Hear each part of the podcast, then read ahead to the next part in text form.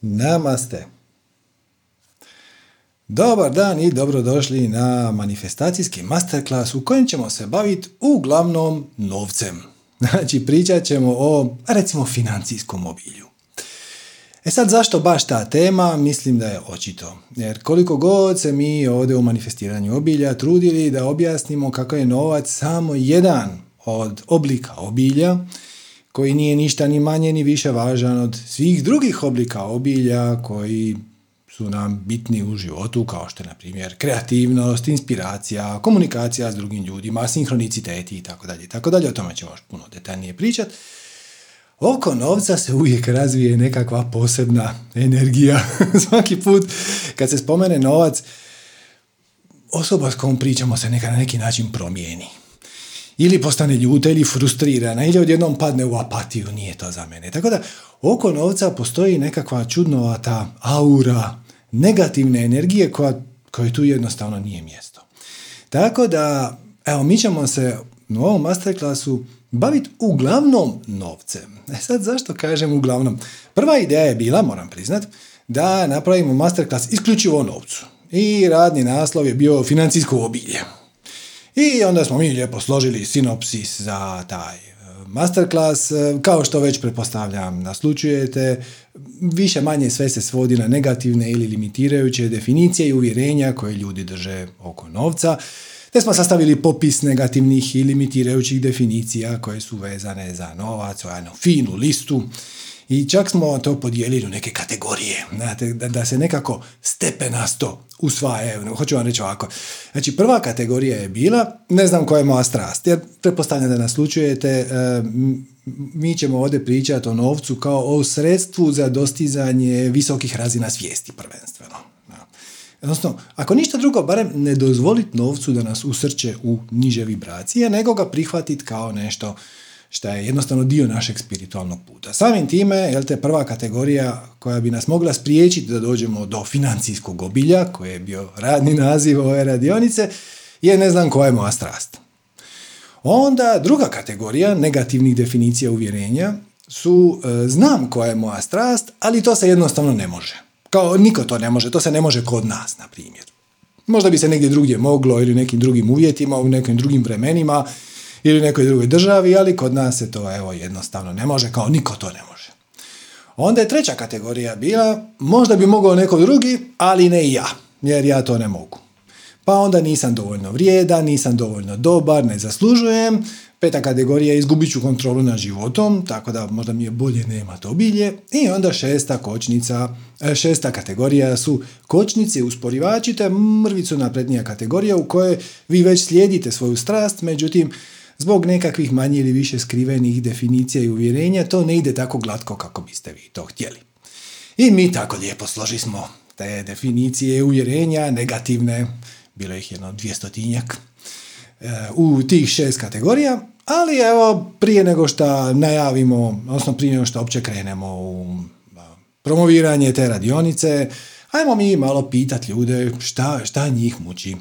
Te smo onda, koristeći jednu tehniku u kojoj ćemo se vratiti kasnije, tako da ne bi sad na nju zadržavao, e, dali smo vam jedan mali trik kako možete otkriti e, svoje negativne definicije i uvjerenja, prvenstveno uvjerenja, vezano za imanje novca, odnosno financijskog obilja u svog životu. I e, zamolili smo vas da nam, koristeći, kažem, tehniku koju ćemo kasnije ponovno vratiti, da vam pošaljete 20 najvećih svojih prepreka ili kočnica u dostizanju financijskog obilja. Te vi to doista i jeste napravili i iskreno vam se zahvaljujem na tome. Dobili smo preko 500 odgovora e, i zamolili smo vas da nam pošaljete 20, neki su ljudi poslali manje, neki su ljudi poslali više, ali u prosjeku recimo 15 do 20 e, negativnih uvjerenja po e, pošiljatelju, s obzirom da je anketa bila potpuno anonimna, ne znamo, možda je neko poslao i dva put, isto u redu, ali u svakom slučaju onako u grubo nekakvih, bili smo deset tisuća eh, vaših negativnih uvjerenja koji se naravno vahom ponavljaju, ali dobili smo jednu kolekciju, jednu ozbiljnu kolekciju direktno s terena, direktno od vas. Šta vas spriječava, odnosno šta vi mislite, šta vjerujete da vam stoji na putu do vašeg financijskog obilja. I jedna stvar nas je osupnula, a to je da nam se analizom vaših odgovora otvorila potpuno nova kategorija koju mi uopće nismo predvidjeli. Odnosno, u toj smo kategoriji imali jedno jedino uvjerenje. Kategorija se zove sad pod radnim nazivom, novim dopunjenim izdanjem, e, kategorija nula, a to je pametnije je nemati obilje. Dakle, mnogi ljudi, barem pola negativnih uvjerenja koji su nam poslali, šta oni smatraju da im stoji na putu do njihovog financijskog obilja, se može svrstati u kategoriju, znaš šta, bolje je nemat. I sad vi kažete kako je to moguće, šta uopće ide u tu kategoriju? Pa evo na primjer, kažem, puno ćemo kasnije to detaljnije. Novac je prljav, novac kvari ljude, ne možeš kupiti sreću, e, neću biti spiritualan, izgubit ću mir i zahvalnost, uljenit ću se, neću biti motiviran, zapostavit ću prijatelje, prijatelji će me napustit, svi će me nešto pitat, neke novce, ja im neću dat, pa ću se stalno morat opravdavat. Razmazit ću djecu. Kako jedna gospođa jako slikovito napisala, prepostavljam da je gospođa, jer ta anketa je bila potpuno anonimna, kaže, razmazit ću svoju kćerku koja više neće htjeti učit i onda će postati influencerica. Zato je vrlo elaborirano negativno uvjerenje i limitirajuće, šta kako hoće. Znači, evo sreća što smo pitali, jer nam se otvorila cijela kategorija, mi smo u toj kategoriji imali samo eto, jedno uvjerenje, to je novac kvari ljude, koji smo nekako ostavili van svega, pa kao ne vidit ćemo šta ćemo s time, možda samo spomenemo to usput prije što uopće krenemo. Ispostavilo se da je e, zapravo ljudima, živim ljudima, odnosno vama kojima ovo pričamo, e, jedan od bitnih e, momenata to da jednostavno je bolje nemati obilje.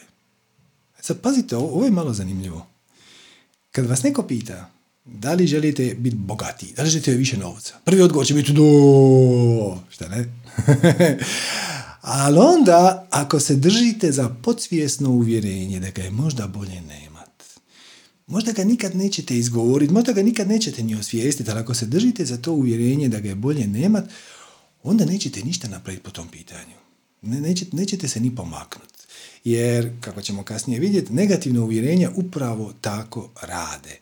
Znači, oni vas nekako zamuljaju, zamotaju vas u, ko da, ko da ste plastičnu foliju. Znate one folije koje na aerodromima imaju, možete zamotati svoju torbu da vam neko ne bi ukrao stvari iz nje. E, mnogi ljudi ta, izgleda da tako hodaju svijetom. Ono, s jedne strane su frustrirani i ljuti zato što bi htjeli malo više od života, osjećaju se ograničeni i isputani zato što nemaju resurse. Pričamo je novac jedan bitan resurs u našem društvu. A s druge strane zapravo podsvjesno vjeruju da im je bolje to nemat. Ako vjerujete da vam je to bolje nemat, onda nećete ni početi tražiti svoju strast. Čak što više, podsvjesno ćete vjerovat, neće to biti izgovoreno, ali podsvjesno ćete vjerovat da je bolje nemat svoju strast, jer ako doista osvijestite svoju strast i doista počnete manifestirati obilje kako je i obećano na ovim našim seminarima, onda će se dogoditi strašne stvari. Vaša će čerka postati influencerica, na primjer. Tako da evo, danas ćemo se i sutra vjerojatno uh, i cijeli ovaj seminar, ovisno o tome je li gledate snimku ili gledate ovo live, ćemo se baviti isključivo e, negativnim i limitirajućim uvjerenjima koji su povezani s novcem. Ali kao što vidite, da biste uopće došli na temu novca, imate vi šta raditi. Treba osvijestiti da vjeruješ da je bolje nemat novac zato što ne želiš da će tvoja kćerka postati influencerica ili će te tvoji prijatelji napustiti ili ćeš imati e, problema sa poreznom ili šta god već da vjeruješ da će se dogoditi. E sad, prije nego što krenemo, nekoliko napomena. Znači, prvo, ovo je doista masterclass. Mi se ovdje nećemo vraćati na osnove. Pretpostavit ćemo da vjerujete da onako, ali bilo bi još bolje da znate, u dubini duše da znate, da ovo radi, Znači, cijela ideja oko manifestiranja obilja radi. Ako vi doista adresirate negativne definicije i uvjerenja koji vas koče u dostizanju viših razina financijskog bogatstva, onda će novac početi dolaziti. Znači, ako doista se poravnate sa svojom spiritualnom svrhom, to je ono o čemu mi ovdje pričamo. E, drugim riječima, ako ne vjerujete, ali ono van svake sumnje, van svake sumnje da ovo radi, ili barem da bi radilo kad biste poduzeli korake koje mi stalno nekako promoviramo, da će stvar funkcionirati, e, da će vam se život unaprijediti na, na bilo kakav značajan način i naravno mjerljiv. Ovdje morate biti jako, jako iskreni prema sebi, jer mnogi ljudi ovo slušaju e, kao neku vrstu, ma neću reći razbi brige, ali otpuštanja težine života. I onda kažu, ono, joj, kad mi je teško, onda ja stavim i slušam vaša predavanja i gle, to je super. Znači, to je odlično. I doista ova naša predavanja su, nose malo višu vibraciju nego prosječna vibracija u kojoj se nalazimo gledajući dnevnik, na primjer, ok, to nije neki kompliment, sve je viša vibracija od dnevnika, skoro, ali e, tako da mogu shvatiti da e, slušanje ovih predavanja donosi nekakav e, opuštanje, ajmo to tako nazvati, ono, malo dopustite svojoj duši da se vrati u svoje prirodno stanje i to vas na neki način relaksira. Ali da bi to imalo efekt manifestiranja obilja o kojem mi stalno pričamo, treba poduzeti neku akciju. I ako to slušate onako kao razonodu i onako u dubini duše se mislite joj, to bi bilo super, e, kad bi bar to radilo, ali nema veze, sad ćeš malo slušati me to opušta, onda neće raditi. Svaćate, ako se nadate čudu, ili kako mi znaju to ljudi reći, je, je, baš će ti meni raditi taj tvoj čiribu čiriba. Ok, ako ovo gledate kao čiribu čiriba, onda nećete se ni pokrenuti. Svaćate, nema sumnje. Ako ste pogledali masterclass redefiniranje realnosti, iskreno se nadam da jeste, mi ćemo ovdje podrazumijevati da vi već znate barem osnovne koncepte koje smo mi tamo detaljno izložili. Ali jedna od stvari koju smo tamo pričali je da ne postoji sumnja. Kad sumnjaš u nešto, zapravo 100% vjeruješ u neželjeni rezultat. Znači, ako ja kažem, ako kreneš slijedi svoju strast, da li ti doista duboko u sebi vjeruješ da će ti to donijeti prosperitet na bilo koji način? Na emocionalni, spiritualni, materijalni, na bilo koji način. Kad ti kažeš ono, pa gle, malo sumnjam. To znači da vjeruješ da neće, ali sto posto vjeruješ da neće. Ne, nema sumnje. Sumnja je samo potpuna vjera u neželjeni ishod. Jer gledajte, ako, na primjer, ja, vi sa mene pitate, hoće li ovaj masterclass trajati 100 sati? Ja kažem, pa gle, sumnjam. Je to da, ne ili možda? Pa to nije možda, to je ne. A ćemo li se sutra naći na kavi? Pa ono, sumnjam. A mislim, to je ne.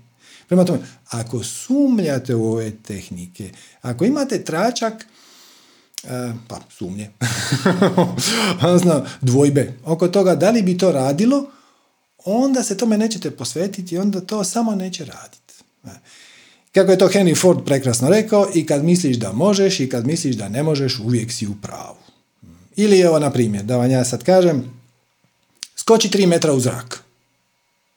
I vi nećete ni pokušati, tako? Mislim, znate da ne možete skočiti tri metra u zrak.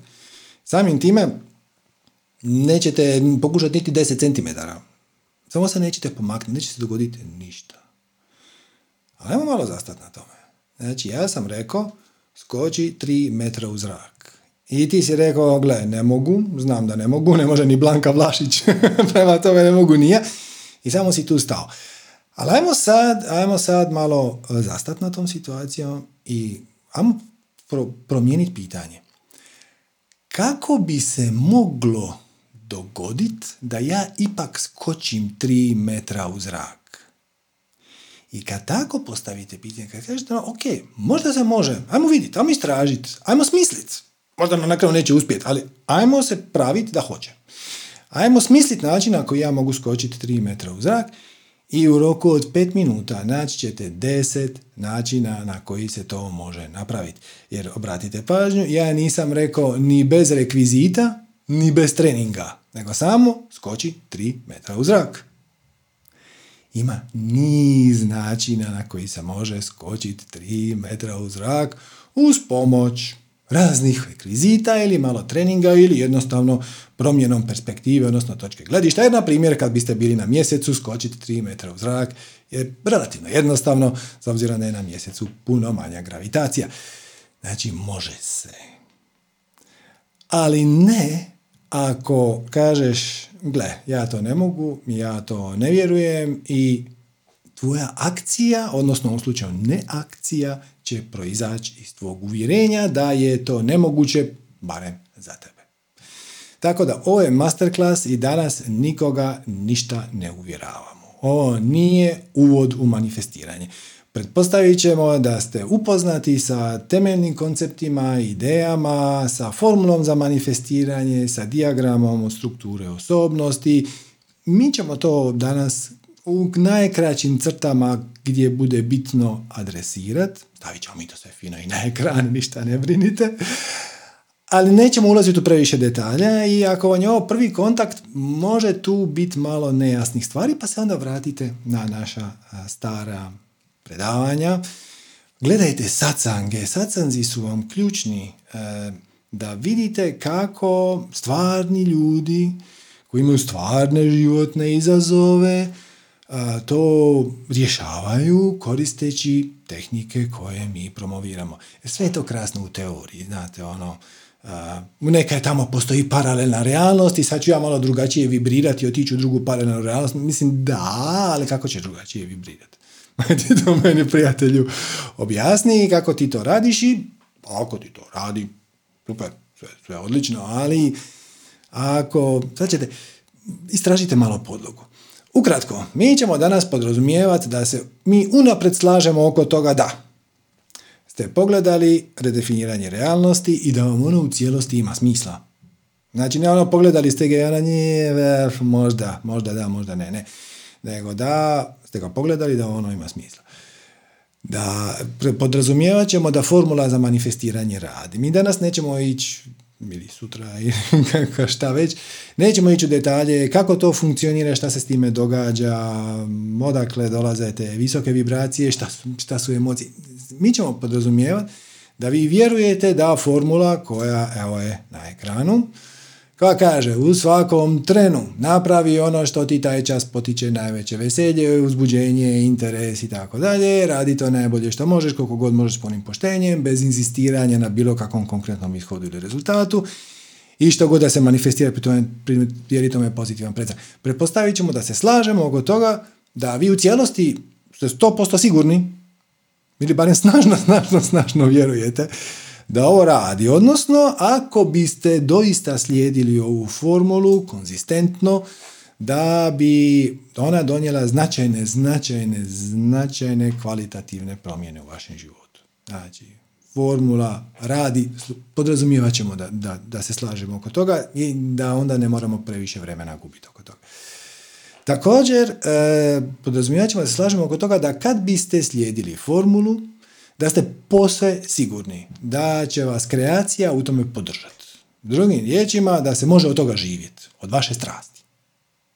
Ne kao hobi, nego kao životno usmjerenje, kao spiritualni put. Da ste, ako biste se u cijelosti investirali u ono što vam pričinjava najveće veselje u svakom danom trenutku, ali dobro, vratit ćemo se na to, to, i bez očekivanja, što znači taj će put vijugat, on će ići na sve strane.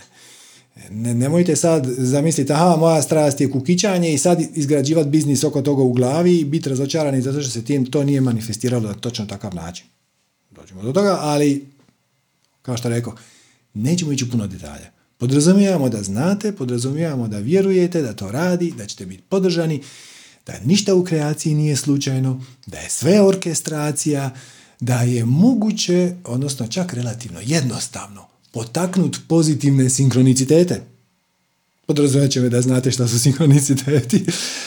e, da ne postoji ono, ono što se zove sreća. E, ne sreća u smislu životne sreće, nego ono ja sam Srećković. Meni ide od ruke, u tom smislu. Nema sreće. Postoje samo pozitivni sinhroniciteti. Sreća je naziv koje mi dajemo iskustvu kad ti se poslože kockice. A sinhronicitet je zapravo mehanizam kako se to uopće dogodi. Tako da ne postoji sreća, postoji samo sinhronicitet. Podrazumijevat ćemo da se slažemo oko toga da je tvoja prava priroda spirit, odnosno da si ti čista svijest, ti si spirit, duša ako hoćete, koja je odabrala imati ovo fizičko iskustvo. Također, složit ćemo se da, odnosno, nadam se da se slažemo, jer inače nećemo daleko doći, da te tvoje više ja navodi cijelo vrijeme za tvoje najviše dobro. Nisi žrtva vanjskih okolnosti, vanjske okolnosti su samo refleksija tvog unutrašnjeg stanja.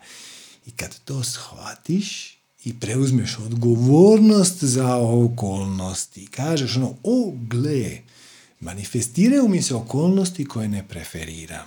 To znači, s obzirom da su one samo ogledalo mog unutrašnjeg stanja, da ja unutar sebe još uvijek nosim neku negativnu definiciju uvjerenja koje treba počistiti, a koje čini da se to manifestira ili barem se manifestira na način da me usmjeri u nekakvom novom i neočekivanom smjeru za moje najviše dobro. Znači, ništa nije slučajno. Sve su sinhroniciteti. S, I bivanje u visokoj vibraciji te liječi. Čak i na fizičkoj razini, ali i na emocionalno, i na mentalno, i na spiritualno. I stavljate u kontakt sa svojom intuicijom i sve tvoje akcije, a samim time i tvoja realnost proizlaze isključivo iz tvojih definicija i uvjerenja. I na ovo ćemo se vratiti, ali podrazumijevat ćemo da ovo već. Tako da ne moramo puno vremena na to gubiti, nego da se možemo fokusirati na ono što nam je danas primarna tema, a to su pare. Financijsko obilje ili barem sve ono što nas priječava da dopustimo obilju da uđe u naš život. Ja znam da ako je neki rani ili prvi susret sa manifestiranjem, da ovo zvuči nategnuto, je, šta ja sam kriv šta nemam pare. Vi ćeš reći da sam ja kriv šta ja nemam pare.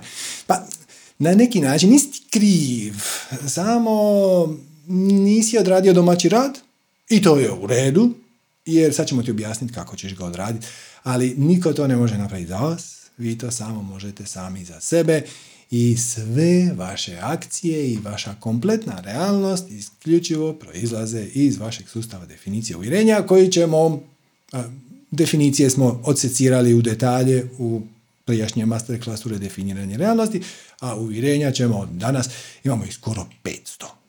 Samo da vas pripremim, protrčat ćemo mi kroz to puno brže, neće ovo trajati 17 godina, ali ovaj, imamo ih 500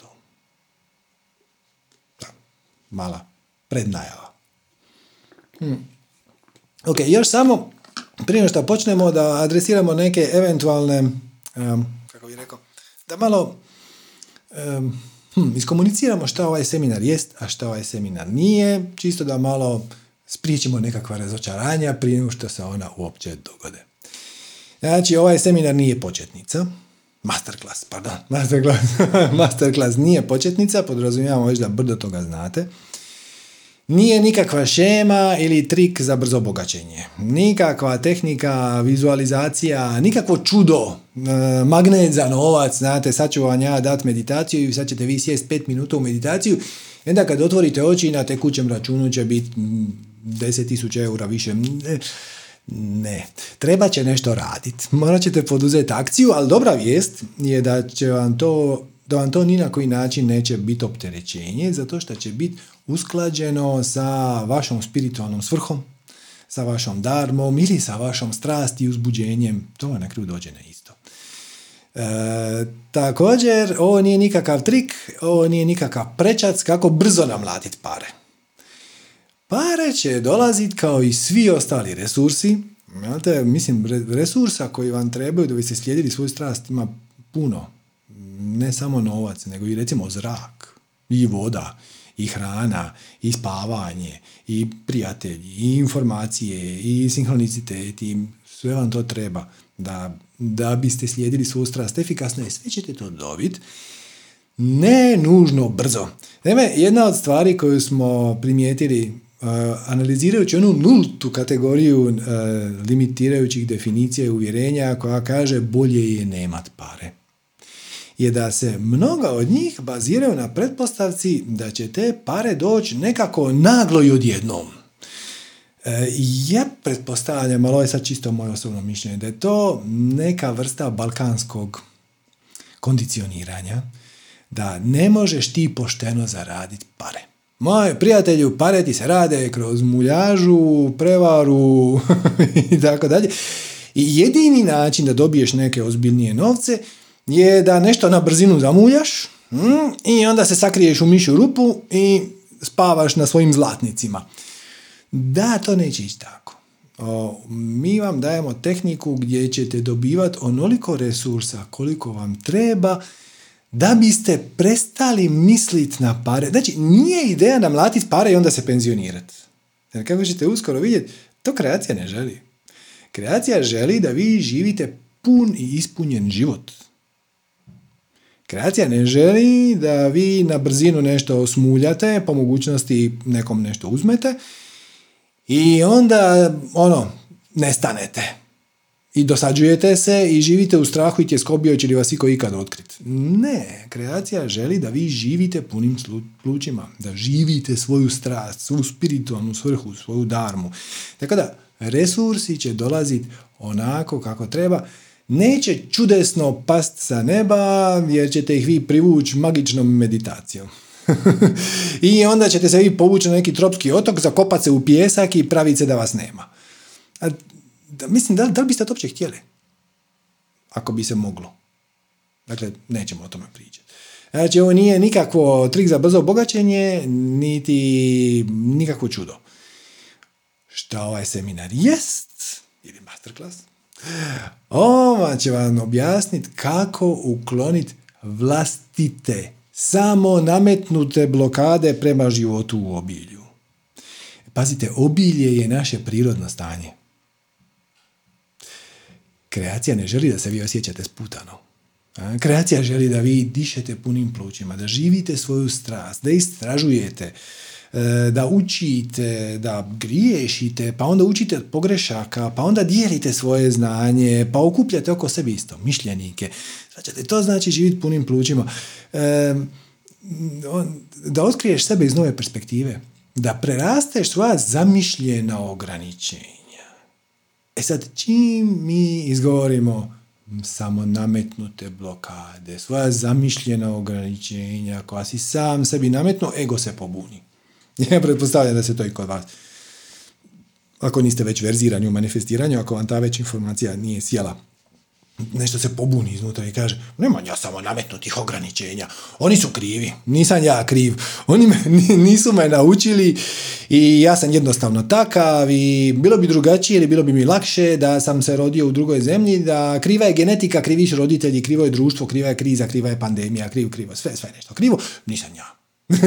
Bože, sačuvaj, nisam ja kriv. Ja sam žrtva. Ja sam žrtva, ja nikad nisam htio biti siromašan, ali evo, oni su me natjerali oni su zlotvori i tako dalje. Zapravo ne. I ovo je dobra, dobra vijest. Dakle, ja ne kažem da u okolini ne postoje ljudi kojima vaše najviše dobro nije visoko na listi prioriteta. Postoje brojni koje totalno boli briga za vas i to je ok. To je njihovo pravo.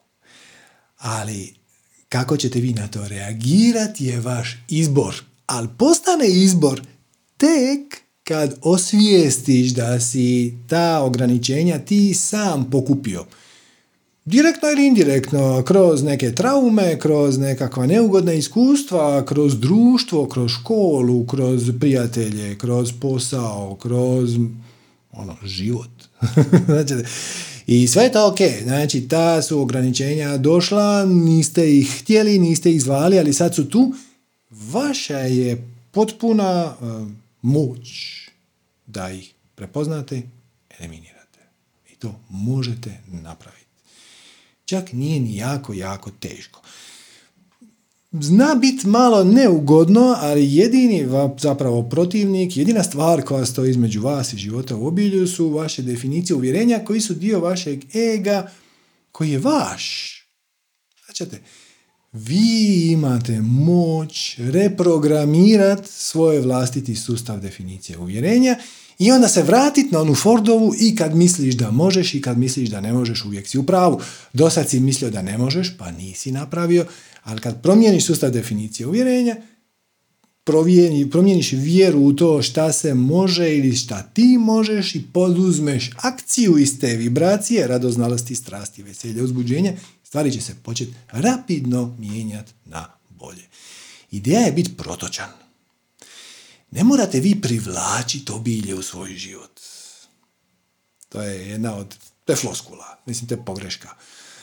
Vi ne morate ništa privlačiti, ne morate vi ulagati energiju kako biste to dovukli, vi samo morate prestati ulagati energiju u tome da spriječite ono što treba doći u vaš život, da dođe u vaš život.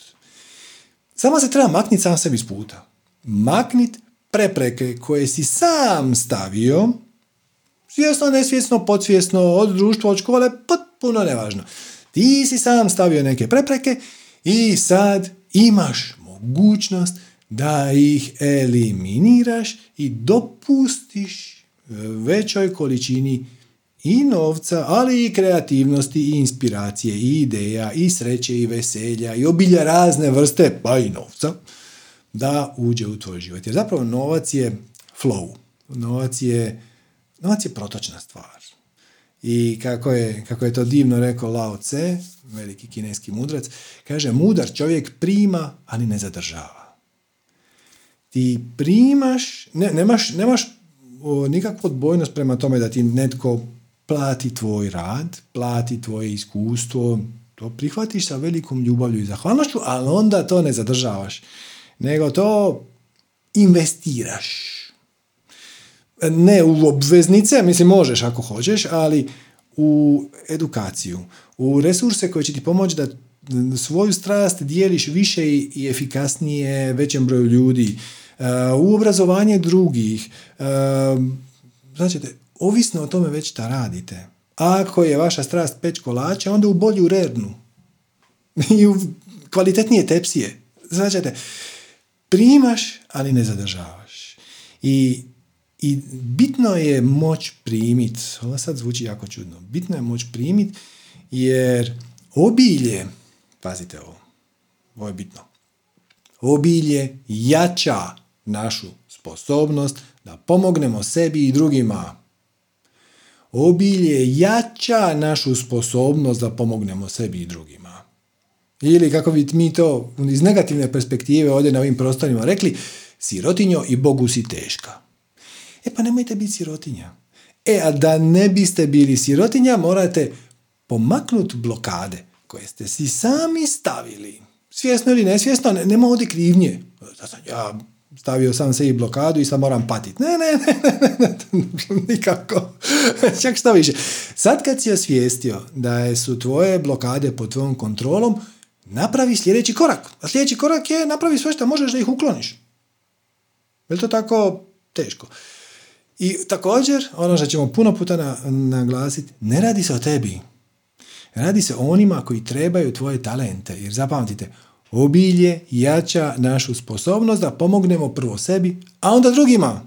Pomažući drugima, pomažemo sebi. Pomažući sebi, jačamo svoju sposobnost da pomognemo drugima. Sve se svede na to da dijeliš svoju strast, svoja veselja, svoja uzbuđenja. Ali treba će tu nešto raditi. Znate, onaj vic, e, koliko psihijatara je potrebno da se promijeni žarulja? Samo jedan, ali žarulja mora htjeti biti promijenjena. Dakle, da mogu ja sad ovdje danima pričati, možemo mi analizirati, secirati razna uvjerenja, neka će biti naša, neka neće biti naša, ali sve je to džaba, zabadava, ako vi ne, ne zaključite da vi želite nešto poduzeti po tom pitanju. Kažete sami sebi, ja ću preuzeti odgovornost za svoj život u skladu sa svojim uvjerenjem, to kojeg smo usvojili na početku, da ništa nije slučajno i da je moj život sada samo refleksija u definicije i uvjerenja koje ja već nosim unutar sebe. I to je sve potpuno pod mojom kontrolom i samo trebam makniti blokade koje su se nekako dogodile, ok, evo, ispoštovat ćemo želju vašeg ega, da ne kažemo koje ste sami instalirali, koji su se nekakav putu dogodile i kažete, ok, to su moje blokade. I ja tu mogu nešto napraviti. Sreća šta su moje. Jer da su tuđe ne mogu ništa napraviti. Tako. Ako kažemo ja sam siromašan jer je društvo zlo, šta ćemo sad? Kako ćemo promijeniti društvo? Mislim da kroz osam inkarnacija i 12 generacija, ali sad ovaj čas ne možemo ništa, ali ako je to do nas, onda je to dobra vijest. Onda mi tu možemo nešto napraviti. Trik je da preuzmeš odgovornost, da preuzmeš vlasništvo nad svojim vlastitim negativnim definicijama i uvjerenjima. Vidjet ćemo neke negativne definicije uvjerenja skroz, skroz u redu e, i korisno ih je zadržati do neke mjere. Neke je korisno zadržati u cijelosti ali, na primjer, negativno uvjerenje, ono neće biti dobro ako skočim s nebodera, to zadrži. Jest da ti ono ne predstavlja neku prepreku u stvaranju obilja, ali evo, to je jedno negativno uvjerenje, e, limitirajuće, zato što te spriječava da skočiš s nebodera i ono je odlično. Zadržite to uvjerenje. Super, ne diraj ga. Ali postoje brojna koja usmjeravaju naš život na neželjen način i tek kad prihvatiš odgovornost kad kažeš da, i to se može promijeniti i ja ću to promijeniti e, i dopustit ću onda da mi refleksija života izvana pokaže novu realnost kroz poduzimanje akcije koja će biti u skladu sa mojom dušom, koja će biti inspirirana, in spirit, inspirirana za koju sam ja inspiriran. Ja sam osobno za nju inspiriran. Moje strasti, interese i veselja ne mora dijeliti niko drugi. To je skroz ok. Bitno je samo da ja budem iskren sam prema sebi. I čak sam spreman platiti cijenu promjene. Bit će mala cijena promjene i u emocionalnom i u društvenom aspektu neće se svi oko vas oduševiti sa vašom idejom da vi mijenjate svoj život i ego će se buniti jer ego je zapravo najdraže kad je unutar zone ugode, odnosno zone poznatog, ali sve to je sporedno kad jednom za svagda shvatiš da ti zapravo nemaš izbora. Da ti moraš slijediti svoju strast, inače ne, neko drugi pati. Ali moraš poduzeti akciju koja je u skladu sa tvojom dušom. Nije samo stvar citiranja pa, pametnih ljudi i usvajanja bezbrojnih tehnika koje ti omogućavaju da na ovaj ili ovaj način adresiraš svoje negativno uvjerenje. To, to je sve super, ali dok se ne pokreneš u tom smjeru, kaže, o, znaš, ja imam negativno uvjerenje da sam ja tvrdoglav. No, ma nemoj. Šta sad? I tu se ne može ništa napraviti jer ja sam jednostavno takav, znaš, kriva je genetika, kriv je odgoj, krivi su roditelji, kriva je zemlja u kojoj sam odrastao, kriva je škola u kojoj sam bio. Bilo bi mi puno lakše. Možda ne bi bio toliko tvrdoglav da živim u Švedskoj, da sam obrazovan na Harvard, bla, bla.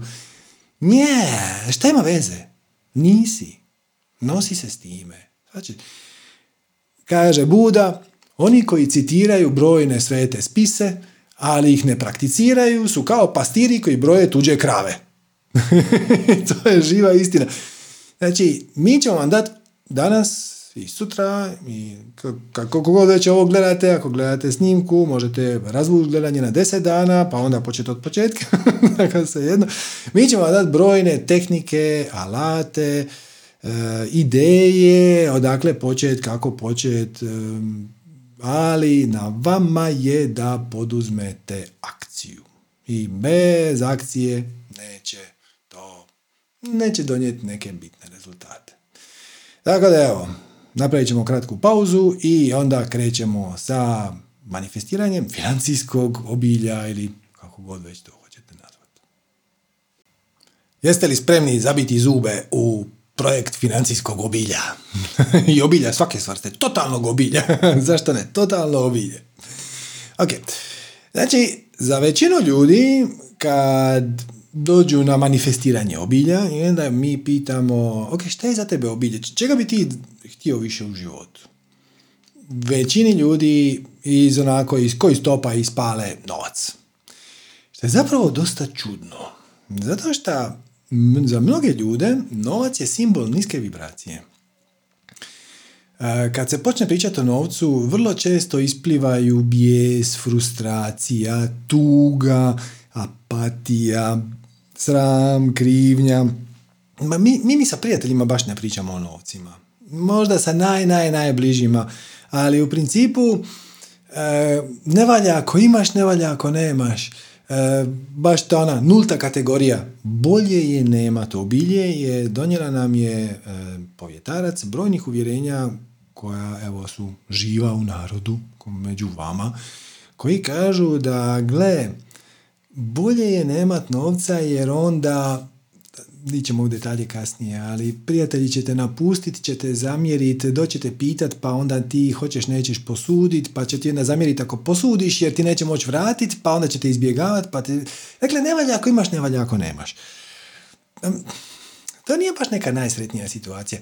Zašto biste htjeli više od nečeg što vas gura u niske vibracije i šta biste možda radije nemali? Pazite koja, koja, koja je ovo šizofrena situacija. Na jednoj razini, nekakvoj intelektualnoj, svakodnevnoj, da, jasno nam je da bi više para nam olakšalo život i omogućilo pristup nekim sadržajima života koji su vam možda do sada bili uskraćeni. S druge strane, ono, joj, možda bi bilo bolje da ga nemam jer onda on donosi sa sobom hrpu drugih problema. Kako bi mi rekli u Dalmaciji, kašeta brokava. Uh, općenito i u društvu, ne samo među prijateljima, novac je velika tajna. Um, pričat sa kolegama o tome ko, koliko šta zarađuje, to isto nije baš najzgodnije. Ali i na TV-u možete vidjeti ubojstvo, uh, ali ne i kako legalno zaraditi.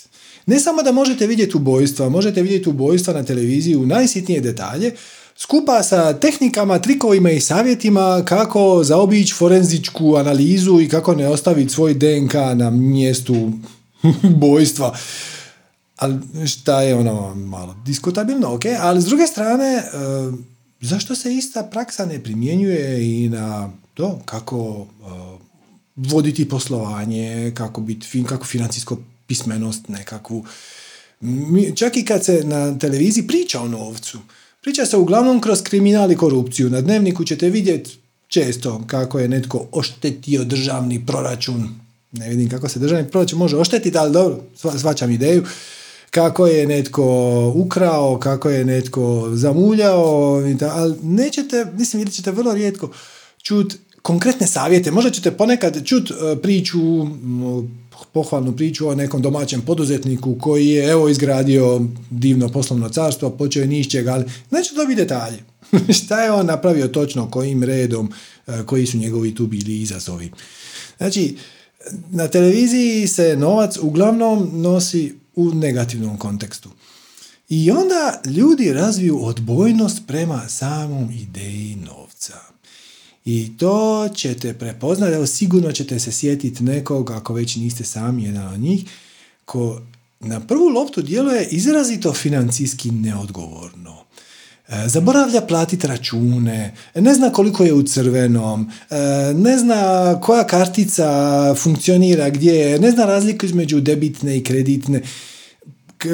Šest puta e, ga morate, kao ne može se sjetiti u kojoj banci ima račun i takve stvari to nije baš, kako bih rekao, pozitivno. Mi reći, zaboraviti platiti račun, naravno svakom se može dogoditi, ali ako vam se to stalno događa, ako stalno nekom nešto dugujete i onda posuđujete od jednog da biste vratili drugom, pa onda dižete neke kredite koje ne možete vraćati, velika je šansa da iza toga stoji jedan zid, jedna blokada, ja ne želim znati ništa o tome. Ja, bilo bi bolje da tog dijela života nema. Ali to nije zdravo. Znači, novac nije ni dobar, ni loš. možete ga upotrijebiti i za dobro i za manje dobro, ali pripisivati mu nekakve negativne energije, pohlepe, arogancije, frustracije, bijesa, apatije, jer stvar se nikad neće riješiti, tuge, zato što negdje na svijetu je situacija još gora nego kod nas i tako dalje, ili jadni ljudi kod nas pate, nije konstruktivno. Hoćete? Ali evo mi početi od početka. Vi koji ste pogledali redefiniranje realnosti, nadam se na ovo ćete odgovoriti koji stopa, a ako, se, ako vas treba podsjetiti, ja ću vas raditi. Mi ovdje manifestiramo obilje. Ok, šta je točno obilje? Koja je definicija obilja? Definicija obilja koju mi promoviramo na ovim našim seminarima je da je obilje sposobnost da napraviš ono što trebaš napraviti kad to trebaš napraviti. Radi se isključivo o tvojoj akciji koja dolazi iz spirita. O tome da kad se ti uskladiš sa svojim višim ja, kad znaš, eh, kad si inspiriran ili vođen ili slijediš svoju strast, to sve dođe na isto kad si vođen da poduzmeš akciju koja je na neki način konzistentna sa tvojom dušom i imaš sve resurse koje ti omogućavaju da napraviš prvi korak sad, to je obilje. Svaćate? To je sposobnost da napraviš ono što treba, ne ono što želiš, ono što treba, ono što osjećaš kao potrebu. Kad to trebaš napraviti. Ako je došao trenutak da poduzmeš e, akciju, znači inspiriran si napraviti nešto. I ti u tom času imaš sve resurse koji ti taj čas trebaju za taj jedan mali koračić. Ne za biznis plan od 10 godina, za tu jednu stvar. To je obilje. Svačate?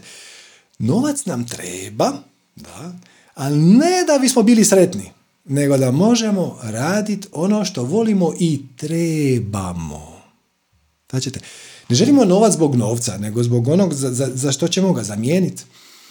Obilje jača i hrani našu sposobnost da pomognemo i doprinesemo kome? Drugim ljudima. Liječenjem drugih, pomaganjem drugih liječiš sebe, davanjem obilja primaš obilje. Natak prvo ga moraš dati. Radit svoju strast nije gnjavaža. Radi svoju strast je privilegija. To je čast i povlastica. I jednom kad shvatite kako taj mehanizam funkcionira, konstantno ćete biti u obilju, bez obzira što možda nećete na računu imati 700 milijuna nečeg, ali ako imaš sve resurse koji ti omogućavaju da napraviš ono što trebaš napraviti, onda živiš u obilju. I još jedna stvar koju bih htio odmah na početku adresirati, a to je da nema separacije između posla, u navodnicima, i strasti. Mi, to, je, to je oblik društvenog uvjetovanja u našoj zapadnoj civilizaciji, ali mi odvajamo posao, to je ono gdje boravimo 9 do 5 i to mrzim. To bi rađe izbjegao, ali moram ići tamo jer to mi plaća račune. I stavlja kruh na stol. Ok. Znači to bi rađe izbjegao. A s druge strane imamo neko strast i veselje, koja, ok, ajde, može biti neki hobi, pa ćete me to malo razveseliti onako nedjeljom popodne, ali to su zapravo dvije potpuno odvojene stvari. Postoji posao i postoji moj ostatak života i ja ću taj ostatak života možda ugraditi malo svoje inspirirane akcije, ali gledaj, posao je posao šta se tu može. Može se puno. Može se puno. Možete živjeti od svoje strasti. Taj će proces prebacivanja iz aktualne situacije u tu fantastičnu, još uvijek imaginarnu situaciju možda potrajati. Možda će potrajati dva tjedna, možda dva mjeseca, možda dvije godine. Potpuno je sve jedno. Ali ako ne poduzmete akciju e, već sad, najbolje što možete nad onim šta imate, sa resursima koje već imate, onda se stvari neće krenuti koturati jer akcija je jezik ove naše treće gustoće, odnosno četverodimenzionalne realnosti, tri dimenzije prostora, jedna dimenzija vremena. Akcija. Sve ostalo su samo alati. I emocije, i misli, i definicije uvjerenja, sve samo alati. Bitno je ono što na konačnici napraviš. E. I kad, opet, kad pričamo o obilju s ljudima, to on ide nekako u tri faze. Znači, vi prvo pitate ono, ok, što je za tebe obilje? Buf, novac. Šta, hoću više, više, hoću više novca. Ok, onda malo još to razmotrimo i onda shvatimo da u tu prvu kategoriju, osim novca, hoću pare, ipak idu još neke druge stvari. Znači, ono što mi zapravo želimo su ne samo pare, nego i ljubav, i obitelj, i prijatelje, i zdravlje, ali sve se to svede na okolnosti. Znači, na neke naše životne okolnosti. Znači, kad pitate ljude, ok, želiš manifestirati obilje, kakvo obilje, oni uglavnom krenu od okolnosti.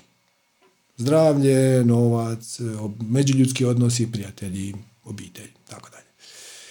Onda, nakon kraćeg razmišljanja, ako malo navodite ljude, e, lako ih je dovesti do toga da shvate da zapravo je sve to iz ove prve kategorije samo alat za nešto što možemo nazvati sreća. Znači ti zapravo ne želiš manifestirati hrpu para. Zapravo ne. Ti želiš, u konačnici želiš biti sretan. A pare i prijatelji i zdravlje i obitelji, to su samo alati koji će ti pomoći da, da tamo dođeš. Ok, sad to već bolje. Znači, makli smo se sa okolnosti na sljedeći nivo koji je stav prema okolnostima. Znači, Sreća je stvar stava prema okolnostima. E, evo recimo kad smo već pričamo prvenstveno o novcu, možemo se ostati na tome. Za nekog Amerikanca 500 dolara neće mu to bitno promijeniti životnu sliku, osim ako je baš jako, jako, jako siromašan. Tamo 500 dolara je, a mislim ok, neka suvisla količina para, ono, možeš kupiti smartphone, ali neće ti to promijeniti životnu situaciju drastično. Postoje mjesta na svijetu gdje će ti 500 dolara bogatstvo. Gdje će to nahraniti cijelo selo u dvije godine. Znači, naš stav prema toj ideji 500 dolara i okolnosti koje ga prate su zapravo rezultiraju time da nas nešto ili čini sretnim ili ne. I drugim riječima, želiš manifestirati obilje, obilje čega? Sreće. I onda neki shvate da postoji i treći nivo. Većina ostane na drugom, mnogi ostanu i na prvom, pa kažu pare, ljubav, ok, ali postoji treći nivo, a to je spiritualni nivo. To je, ti želiš zapravo manifestirati svoju svrhu i smisao. Ti želiš poduzimati akciju koja te inspirira. Radit posao koji je tvoja strast i veselje. To onda više nije posao. To je onda plaćeni hobi. I kad si stalno na plaćenom hobiju, onda si stalno na sabatikalu, stalno si na godišnjem odmoru, ne, nemaš se od čega odmarati, jedva čekaš poduzeti akciju koja će ti u konačnici donijeti neke pare, ali koja te veseli, koja te inspirira, koja je za tebe čast, povlastica i zadovoljstvo. I to je ono što vam se zove darma u istočnim tradicijama. Darma je tvoj spiritualni put. Zapravo, osnovna definicija riječi darma je univerzalni zakon. Međutim, to dolazi iz sanskrta. Sanskrt je jedan zanimljiv jezik, konceptualni jezik i vrlo često za istu riječ imate nekoliko mogućih, ajmo reći, prijevoda koji su svi na neki način povezani. Znači, osnovna značenje riječi dharma je univerzalni kozmički zakon. Ali može značiti i bilo koju spiritualnu tehniku, bilo koje spiritualno učenje. Možda ste čuli budino učenje je Buda Dharma. Buda Dharma, znači Budina Dharma. Dharma je učenje koje je konzistentno, odnosno u skladu sa univerzalnim kozmičkim zakonom. Ali jednako tako, darma znači i tvoj osobni spiritualni put. Jednako tako i bilo koja metoda koja te do toga može dovesti. Tipa meditacija, tipa slijedi svoju strast. Znači, sve je to darma. Kad radiš ono zašto osjećaš da si inspiriran, zašto osjećaš da ti je čast i povlastica, zašto osjećaš, ne osjećaš nikakvu težinu oko toga, jedva čekaš podijeliti svoj taj talent s drugima jer vidiš da je drugima to korisno i osjećaš da nemaš pravo uskratiti drugima svoje plodove ili talente ili veselje ili strasti, ti živiš svoju darmu. Ti živiš svoj spiritualni put i kao bonus dobiješ nešto što, malo je to teško prevesti, englezi to zovu flow state. To, uh, kinezi su to zvali dao.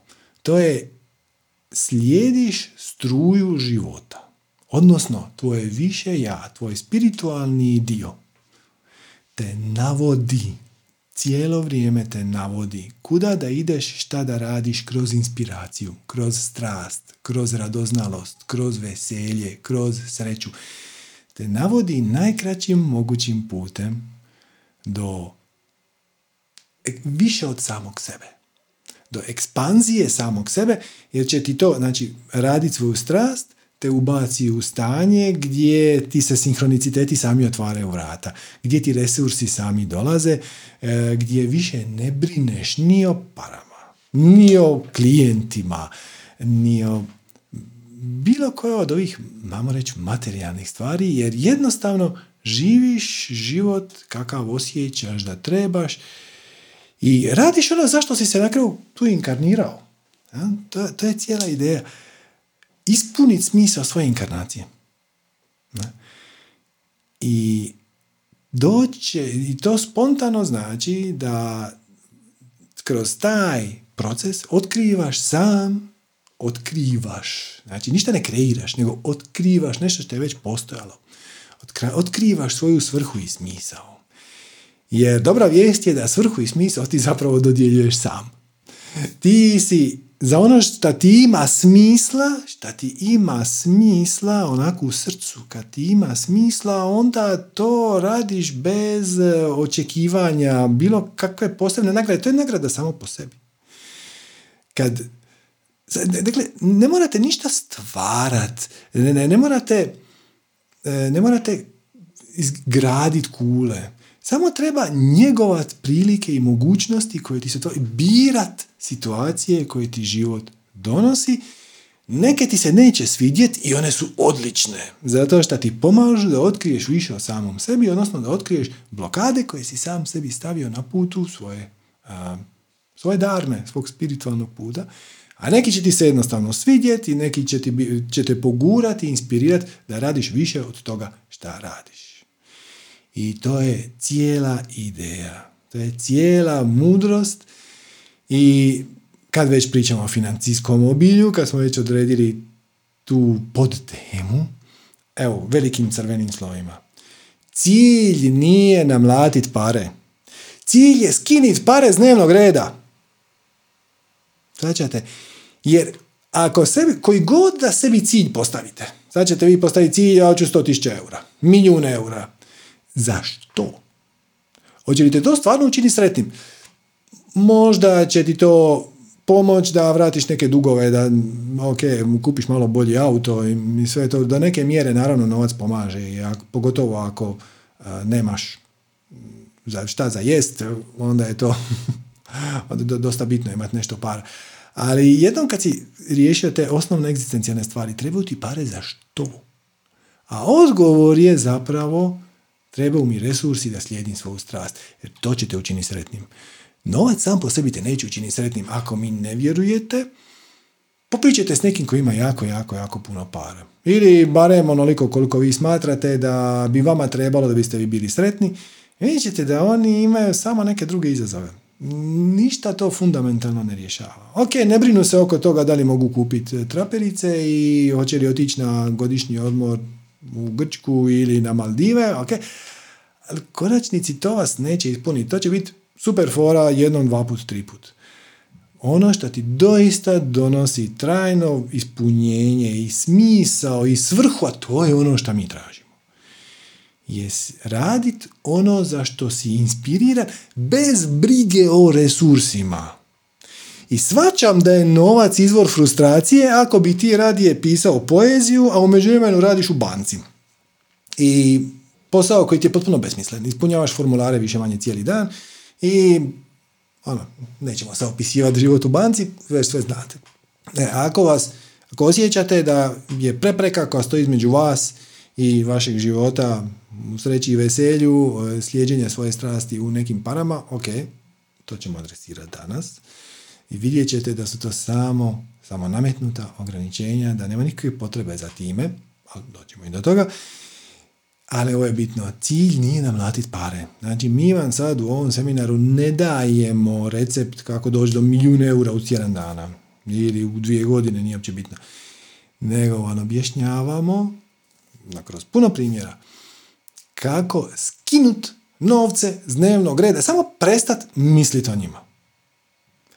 Je to ok? Se slažete da je to vrijedan cilj? Ako mislite da to nije vrijedan cilj, prestanite gledati odmah.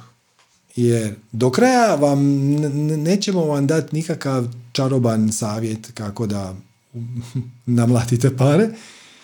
Samo da kako se postaviti, kako ispraviti vlastita negativna i limitirajuća i samozavaravajuća definicija uvjerenja koji vas čine da se osjećate kao da ste zarobljeni zbog nedostatka resursa. Zapravo niste. Okay. E, svačam, neimanje para nas gura u sram i krivnju, i to je isto dio našeg društva, ali pazite ovo, naša formula s kojom smo se mi odmah na početku složili da vi vjerujete da radi. Jer vi ovdje negdje vidite novce. U svakom trenu napravi ono što ti taj čas potiče najveće veselje. Znači, ne ono što će ti taj čas donijeti najviše para. Ne ono što ti vjeruješ da je najprofitabilnije. Što ti potiče najveće veselje, radoznalost, interes, uzbuđenje. Nema para, tako? U tome. Ok. Radi to najbolje što možeš, koliko god možeš sa punim poštenjem. Zapravo ni tu nema nekih para. Ponekad se može desiti da bi možda da imaš više para nešto napravio malo bolje, ali napravi to najbolje što možeš taj čas sa resursima koje imaš, drugim riječima ni tu nema para. Bez ikakvog inzistiranja na bilo kojem konkretnom ishodu ili rezultatu. Ne postavljaj sebi ciljeve. Možeš ti postaviti ciljeve, ok, ako te to veseli, ali budi spreman da svaki plan koji god da si već napravio se može raspasti u bilo kom trenutku i da je to može bitno jako, jako dobro. Možda tvoj plan te ne bi odveo tamo gdje treba. Jednostavno ne znaš. Ne znaš. Nemoj inzistirati na tome da znaš. I što god da se manifestira, pridjeli tome pozitivan preznak i dobit ćeš pozitivno iskustvo. Ima li tu negdje para? Nema. Slažili smo se da vjerujemo da formula radi.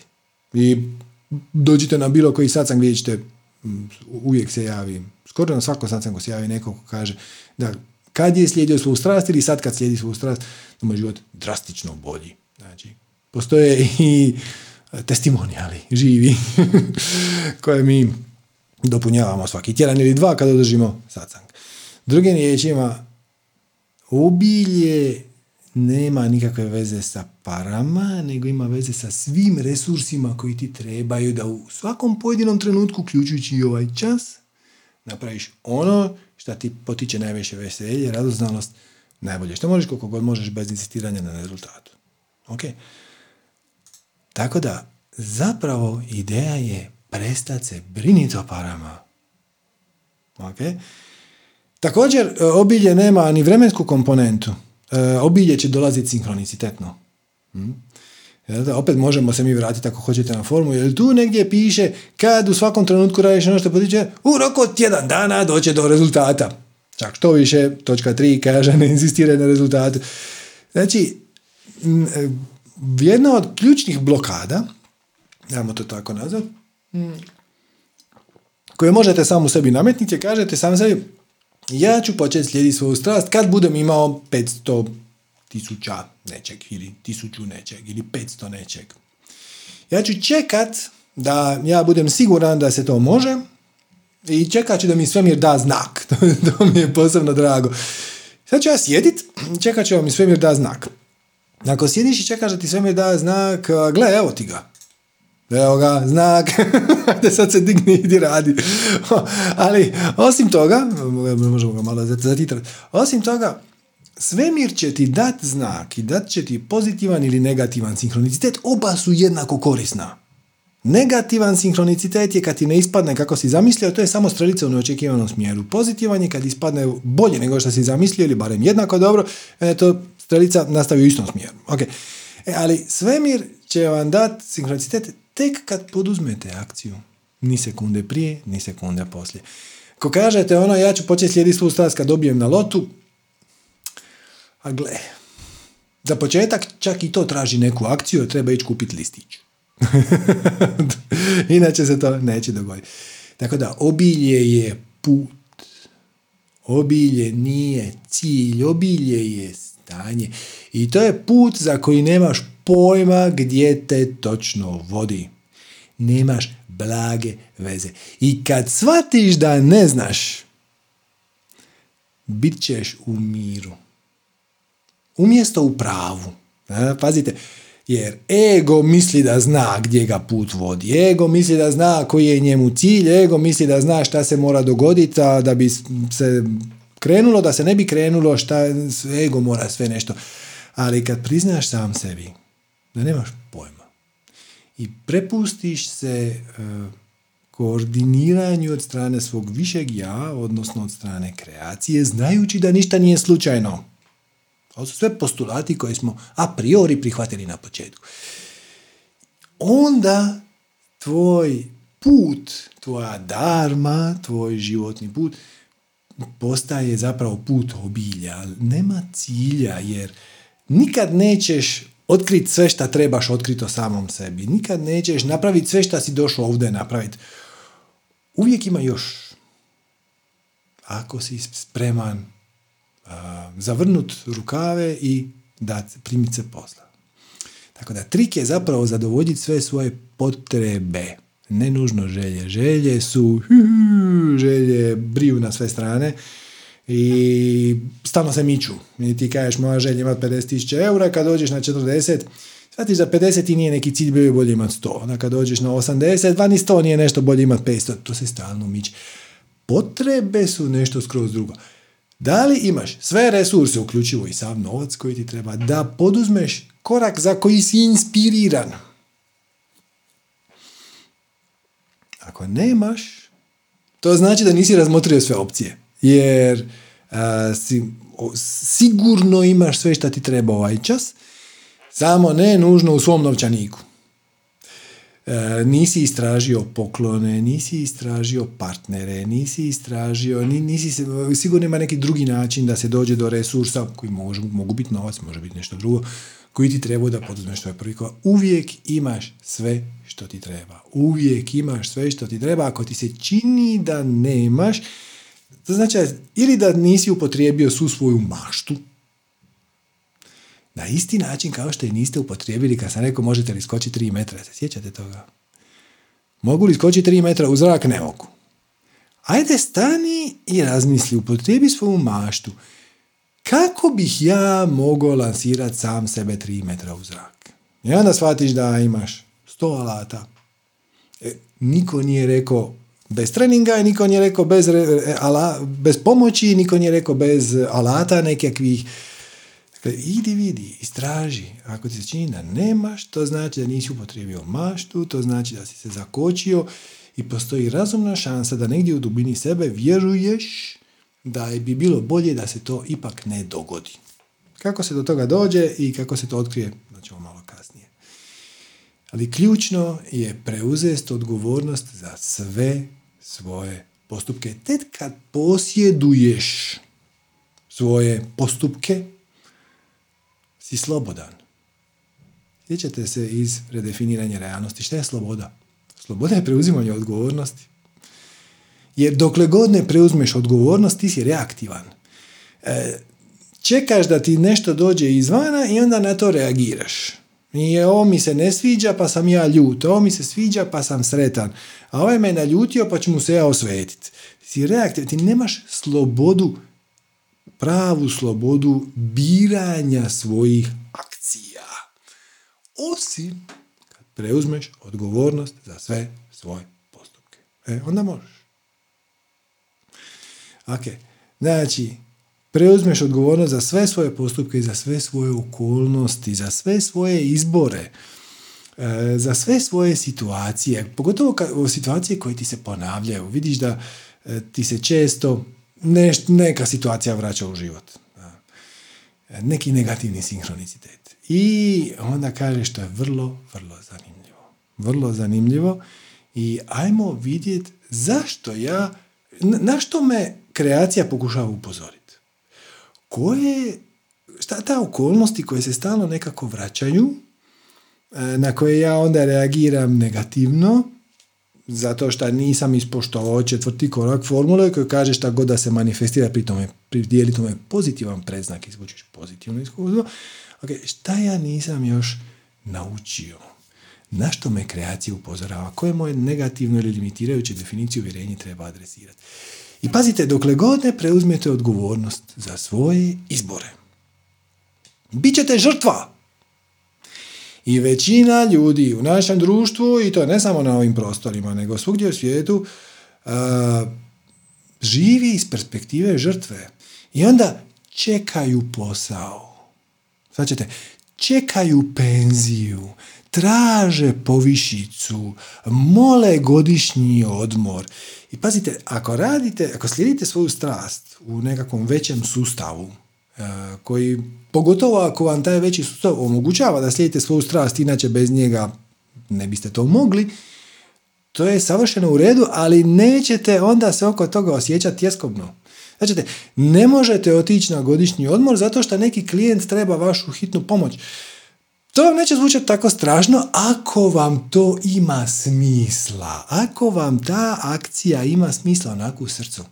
Ako vam to ima smisla, to neće biti nikakav, nećete ni primijetiti to kao neku, neki problem.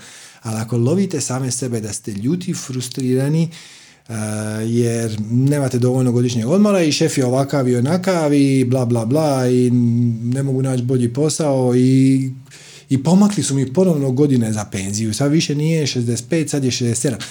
Ako slijediš svoju strast, koga briga? Ako slijediš svoju strast u 65, neće htjeti ići u penziju. Ako ti sad sa 308 si ljut zato što su ti makli granicu sa 65 na 67, to znači da ne slijediš svoju strast.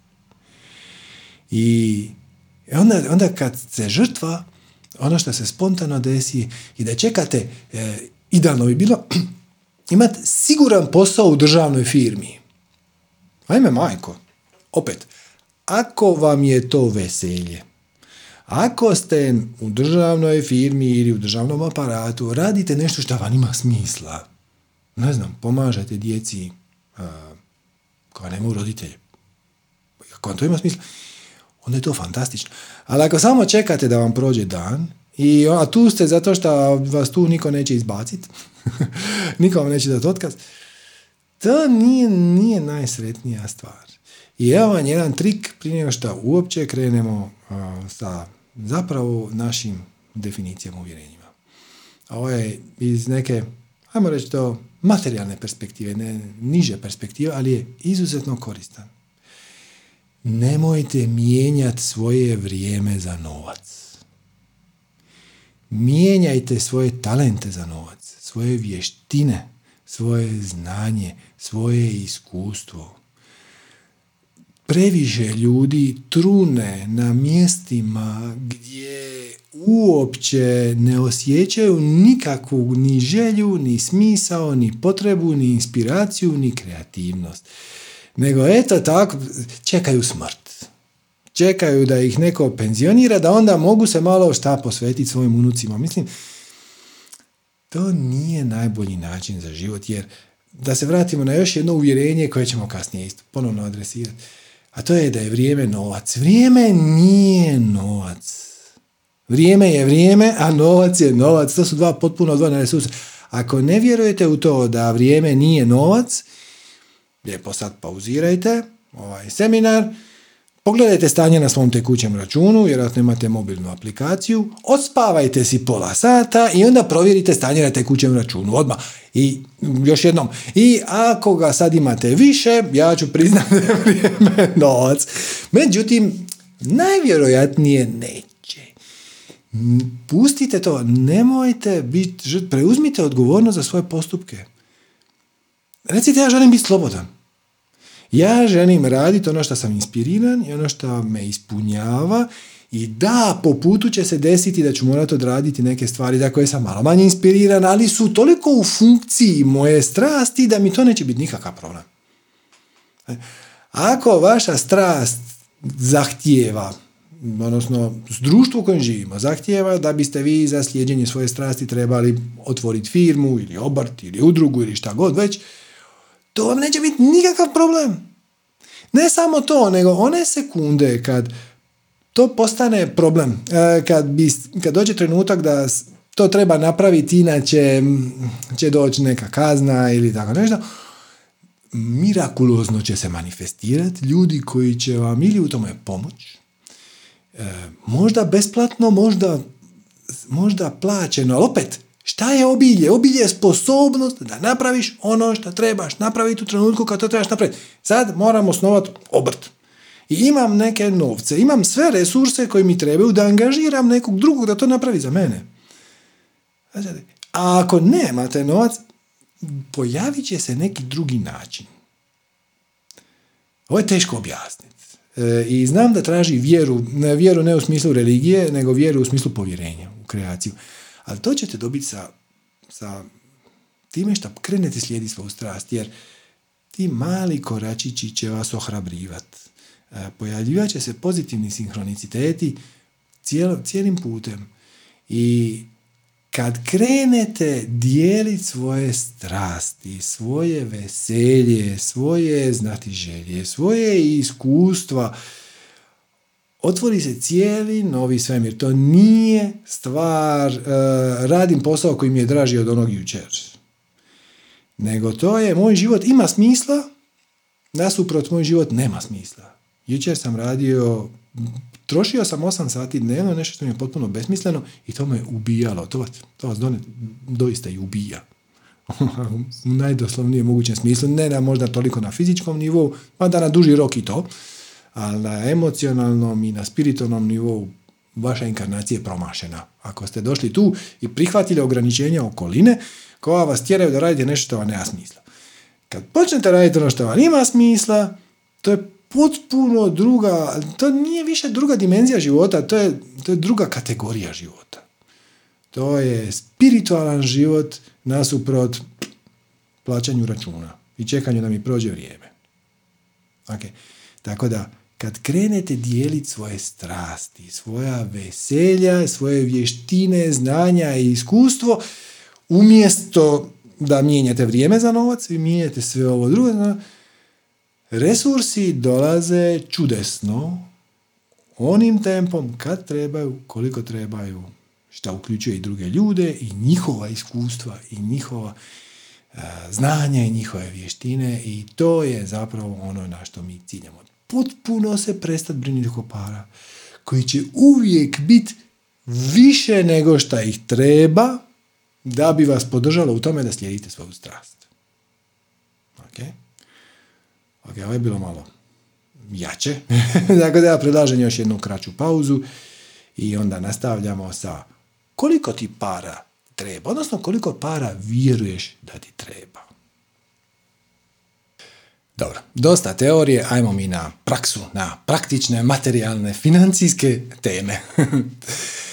Evo jedna situacija koju bi bilo možda zgodno odmah adresirati, koju smo nekako često primijetili da se vraća i da se pojavljuje u svakodnevnim razgovorima sa ljudima i na našim sacanzima, naravno. A to je sljedeće.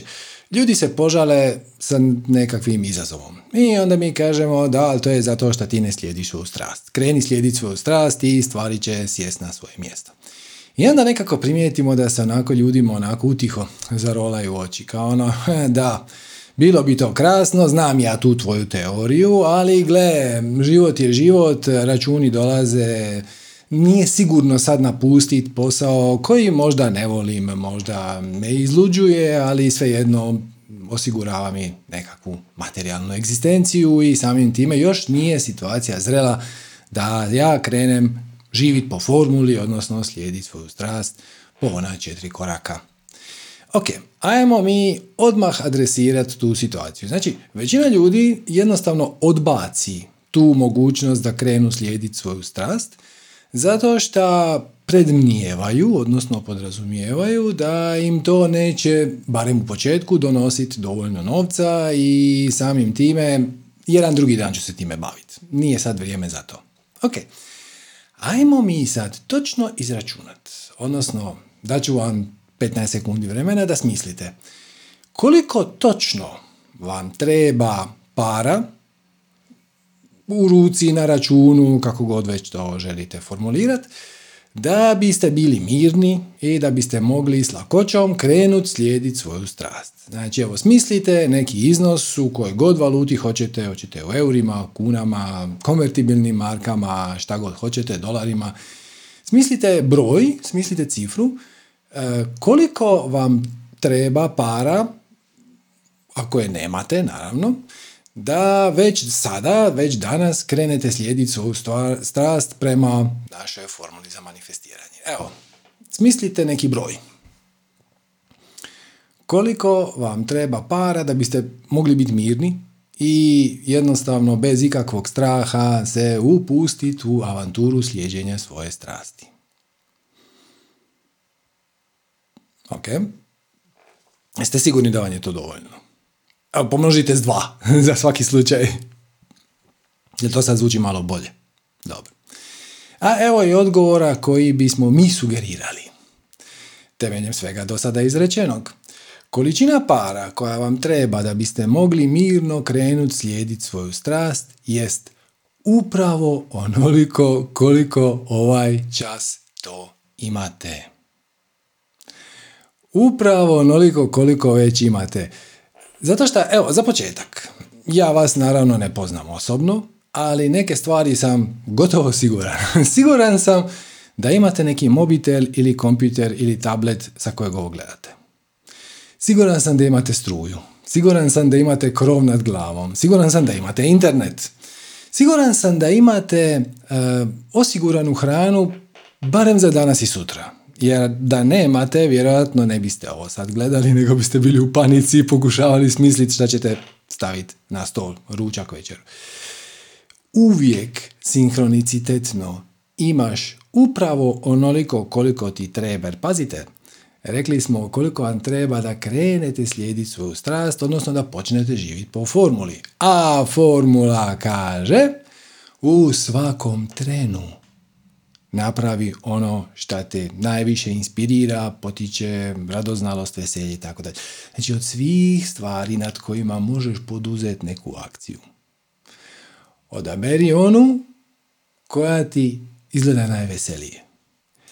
I Naravno da će ego iskonstruirati, kaže ok, ja ću sad početi baviti svoju strast. Treba će mi šest mjeseci da to počnem prodavati. Treba će mi godinu dana da stvorim bazu klijenata. 12 mjeseci puta 1000 eura minus kredit plus struja levo desno i onda ćete doći do neke brojke od ne znam 25-30 tisuća eura ili manje ili više ili šta god. Možda već pola toga imate pa onda, pa onda je situacija još malo lakša. Ali to je, to je samo projekcija. To je projekcija koja se kosi sa trećim korakom formule koji kaže ne očekuj ništa, ne, ne inzistiraj ni na kakvom konkretnom rezultatu. Čim kažeš ja moram imati 27 klijenata ili ja moram um, prodati toliko i toliko svojih slika ili kolača ili koja je već tvoja strast, haljina koju ću sašit, već ste stvorili očekivanja. Samo napravi prvi korak. Na primjer, ako vam je strast pečenje kolača, dajte si izazov. Šta vam je uzbudljivo? Jel bi vam bilo uzbudljivo možda napraviti vegansku verziju nekog kolača koji vam je inače drag ili koji je popularan? Jel bi vam bilo zanimljivo vidjeti e, kako možete napraviti veću količinu kolača u svojoj kuhinji? Šta vas srce zove da isprobate? Ili možda možda ćete danas zaključiti da vam je najuzbudljivije napraviti kolač koji ste napravili već tisuću puta i uvijek je popularan i onda ćete ga podijeliti sa svojom djecom i sa susjedovom djecom i e, šta vam je najuzbudljivije i sigurno zato što vam je ovaj čas najuzbudljivije, kaže formula, to je mali trik, od svih stvari na koje vam možeš poduzeti akciju.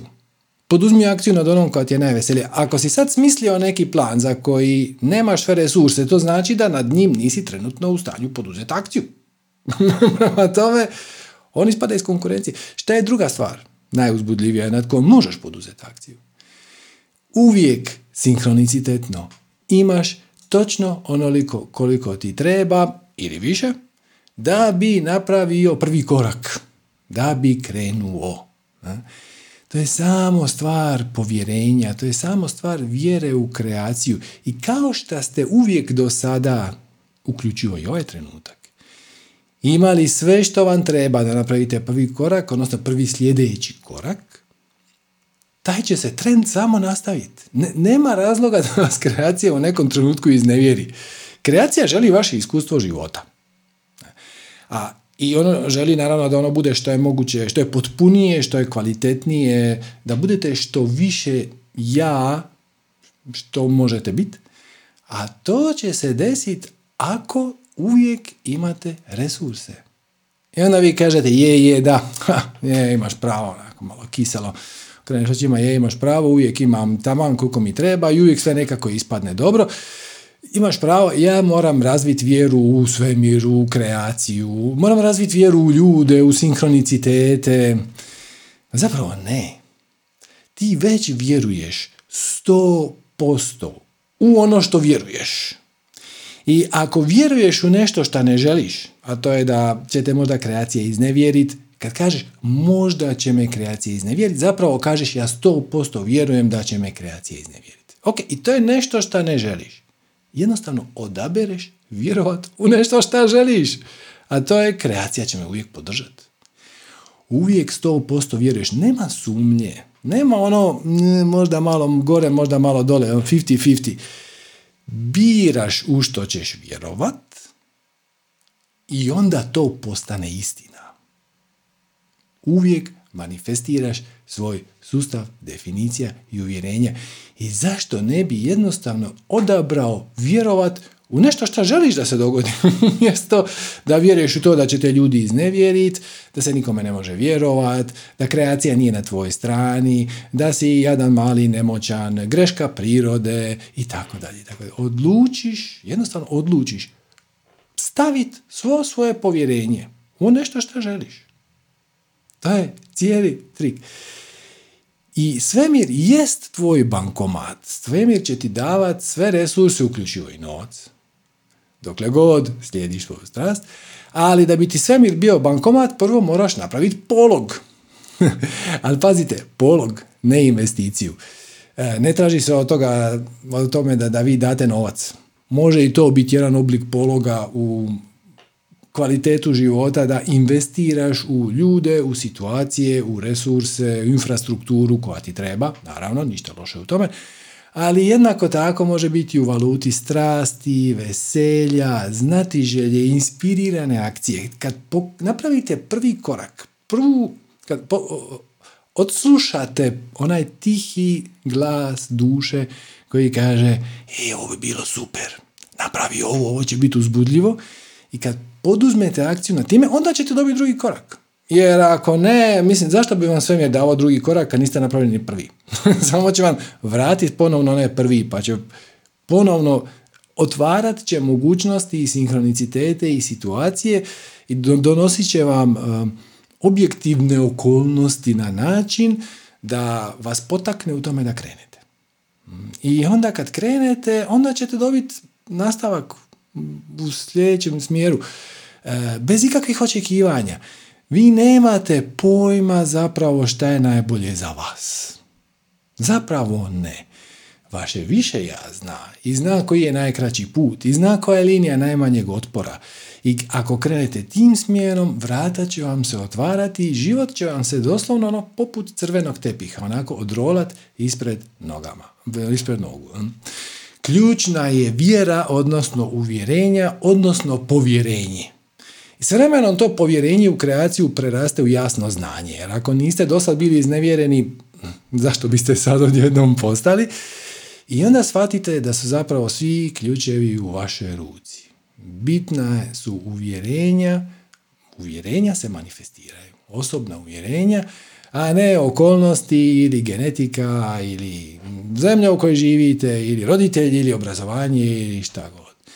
Sve se svede na uvjerenja i definicije, ali danas ćemo više o uvjerenjima pričati. Sjetite se samo onog, one ilustracije sa skakanjem 3 metra u zrak. Znači, ako ja kažem skoči 3 metra u zrak i ti kažeš, ali ja ne vjerujem da je to moguće, odnosno ja vjerujem da to ne mogu, ja ulažem 100% svoje vjere u, situa- u ishod da se to ne može dogoditi, nećeš ni pokušati. Nećeš ni pokušati. A čim upališ malo svoju maštu, pa kažeš, no da vidim kako bi se to možda ipak moglo, onda stvari budu skroz nekako drugačije. Odjedan put se počnu otvarati mogućnosti. Samo dopustiš da je to možda moguće. I uvjerenja vam se odražavaju i na emocije, i na misli, i na akcije i samim time naravno kreiraju realnost. Evo još jedan primjer, primjer, možda da bude još, još jednostavniji, još plastičniji. Zamislite tako jedan lijepi dan, sjedite na obali nekakvog jezera i onda ni kuda iz grma izlete tri velika crna psa i krenu trčat prema vama. Šta ovdje točno osjećate? Ono što osjećate je samo odraz vaših definicija i uvjerenja. Ako vjerujete da je ova situacija opasna, ako ste imali nekakve loše kontakte sa velikim psima, prestravit ćete se. I pojavit će se misao, fu, ovdje sad treba pobjeći nekako. I onda ćete se dignuti i otići. Ali ako ste ljubitelj pasa i ako ste često u kontaktu s njima i vidite tu situaciju odjednom kao o gle, tri prekrasna velika psa se žele sa mnom igrat i dovoljno ste sigurni u sebe da znate da čak i ako oni nemaju baš neke najbolje namjere da ćete se vi s time znati izboriti jer ste iskusni sa psima, onda će vaša emocija biti veselje. I misla će biti, a, dođite, dođite, cuki, cuki, ovaj imam štap. I onda će naravno izaći akcija iz toga, nećete pobjeći, nego ćete se ostati poigrat sa tim psima. Šta ćete napraviti? Šta ćete misliti? Kako ćete se osjećati? Kako ćete iskustvo izvući iz toga? I kako ćete sjećanje napraviti na ovu konkretnu situaciju? Isključivo je vezano za vaše uvjerenje oko toga je li ova situacija opasna ili nije. I čak i moderna psihologija sve više i više shvaća da su naše definicije i naša uvjerenja ono što kreira ne samo našu osobnost i naše akcije, nego i našu, ajmo reći, sudbinu. Znači vam jedan poznati primjer koji ste vjerojatno već negdje zatekli, pročitali, i uh, on ima i nastavak za koji većina ljudi ne zna. Znači, to je poznati psihološki eksperiment, nazovimo ga tako, uh, sa djecom i kolačićima. Uh, ideja je sljedeća, znači skupili su neke klince i jednog po jednog su bi doveli u neku sobu i stavili bi mu ili joj na stol jedan kolač. I rekli bi, evo, i mi ćemo sad svi izaći iz sobe i vraćamo se za točno 15 minuta. A ako pojedeš ovaj jedan kolač, to je skroz u redu, mi ti ga poklanjamo i sve u redu. Ali ako ga ne pojedeš, daćemo ti još jedan. I onda možeš otići dva. I onda su neki klinci pojeli, neki su se onako znojili, vrpoljili, pa su pojeli, neki su izdržali, taj cijeli krug. Ali ono što je zanimljivo kasnije, ispostavilo se da djeca koja nisu pojela kolač, koja su uspjela izdržati 15 minuta bez da utonu u taj grijeh slatki, da su kasnije u životu bili puno, puno uspješniji. I zaključeno je, ovo je klasično, klasična interpretacija ovog eksperimenta, zaključeno je da je odgađanje zadovoljstva jedan od bitnih elemenata koji kreira okolnosti koje će se kasnije u našem životu manifestirati kao naš uspjeh ili neuspjeh. Drugim riječima, na primjer, ako ste dobili e, iznenada nekakav novac, puno će to biti bolje i puno ćete biti uspješniji dugoročno ako taj novac ne potrošite odmah, nego ga sačuvate sa strane, odgodite zadovoljstvo koje bi nastalo time da ga sad potrošite kažete ok, pričekat ću da vidim e, šta će se događati nekako ću ga investirati onda kad investirate novac opet ste odgodili zadovoljstvo jer očekujete neki povrat investicije u budućnosti, možda veći, ali to znači da ste se sad odrekli tih malih zadovoljstava koje ste mogli dobiti kroz taj novac. I klasična interpretacija ovog eksperimenta je da odgađanje zadovoljstva je dobro. Ok. Međutim, ima i nastavak koji je manje popularan, odnosno manje je uh, opće poznat. Netko je 20-30 godina kasnije zaključio da će izvaditi e, te papire iz tih svih eksperimenata i da će još jednom pogledati šta se tu točno događalo jer sad je prošlo malo više vremena i možemo malo kvalitetnije vidjeti kamo su ti ljudi završili, kako im se život razvio, ovisno o tome kakav su imali rezultat eksperimenta pred 30-40 godina. I ovaj, onda su, srećom, taj eksperiment je radila nekakva velika institucija, neki fakultet, tako da su oni to vrlo, vrlo, vrlo detaljno istražili. I unutra piše i koliki je prihod roditelja i kakav je životni standard i gdje žive i čime se bave ta djeca. I jako, jako puno podataka koji u onom prvom eksperimentu jednostavno nisu uzeti u obzir jer se smatralo dosta očitim kako je um, odgađanje zadovoljstva put do uspjeha. E, sad su prearanžirali i e, naravno te djece bilo puno i usporedili su to sa aktualnim situacijama tih ljudi. Neki ljudi su u djetinstvu živjeli puno bolje nego što žive sada, neki su u djetinstvu živjeli puno slabije, nego neki su zadržali svoj životni standard i tako da. Ali, ovo je sad posebno zanimljivo. Znači, e, revidirano rješenje tog eksperimenta, jedno od zaključaka jest da djeca koja nisu pojela kolačić su bili u tom trenutku u boljem imovinskom stanju. E sad pazite ovo. Djeca koja su vjerovala da će dobiti drugi kolačić su uglavnom dolazila iz relativno dobro stojećih obitelji gdje su roditelji ispunjavali svoja obećanja. I djeca su naučila vjerovat. I sa, osnaženi sa uvjerenjem da se ljudima može vjerovati, uglavnom svojim roditeljima, vjerovali su i ljudima koji su radili eksperimenti i pričekali su. Djeca slabijeg imovinskog stanja su uglavnom navikli na to da im roditelji kažu ajme majko pusti me sad na miru, kupit ću ti taj bicikl. I onda ga nikad ne kupe. Vjerojatno zato što nisu mogli. Nije pitanje zle namjere. I onda su djeca naučila da se ljudima ne može vjerovati. I onda kad im daš kolačić i kažeš ako izdržiš 15 minuta dobit ćeš drugi, negdje duboko u podsvijesti on kaže je je. daj, daj ti meni odmah ovo što ja mogu dobiti, pa, pa ćemo mi vidjeti za kasnije. Sve se svede na uvjerenja. Vaše akcije su 100% određene vašim uvjerenjima i definicijama. Ali danas pričamo o uvjerenjima. Ok, a sad ćemo otići još korak dalje. Pazite ovo. Postoji tri nivoa preko kojih mi manifestiramo obilje. Znači, kad kažemo manifestirati obilje, znači kažemo slijediti svoju strast, to vrlo često uključuje ne samo vještine potrebne da ti doista svoju strast pretvoriš u neki proizvod, Može to biti snimka na YouTube, može to biti seminar, može to biti kolač, može to biti haljina, može to biti tečaj meditacije, znači šta god. Znači, osim vještina koje ti treba da napraviš proizvod, još se tu pojavi brdo popratnih stvari. To možda ćeš morati imati firmu, možda ćeš morati e, obrt, e, udrugu, možda, morat ćeš nekako sa nekim financijama raditi, morat ćeš negdje investirati, e, morat ćeš znati procijeniti kad proširiti poslovanje, kako ćeš se reklamirati, promovirati, znači ima puno i popratnih stvari. E, sve to, cijeli taj paket koji se kaže e, slijedi, promoviraj svoju strast, imaj klijente, ljude koji će biti zahvalni sa tvojom uslugom i rado će ti plaćat za šta god da im već pružaš. E, taj cijeli mehanizam se zapravo događa na tri razine. Ajmo mi to ilustrirati jednom slatkom malom piramidom.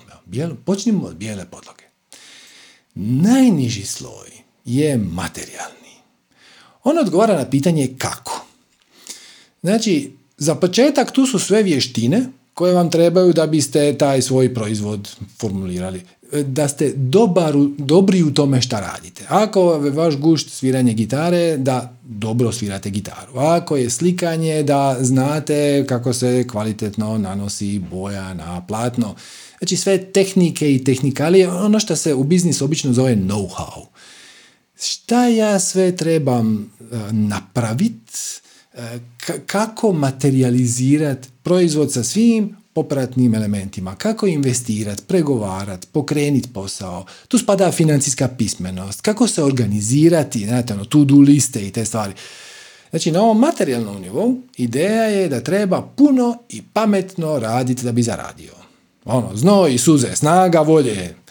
I automatski u paketu s time, pošto radimo kroz snagu volje, koja je zapravo aspekt ega, tu se pojavi stres, pa ti je skoba, pa koji je pravi put, pa šta da radim, pa jesam li pogriješio i tako dalje. Ali za početak ostanimo na tome da ovaj materijalni dio, uzemljujući dio, se odnosi na pitanje kako.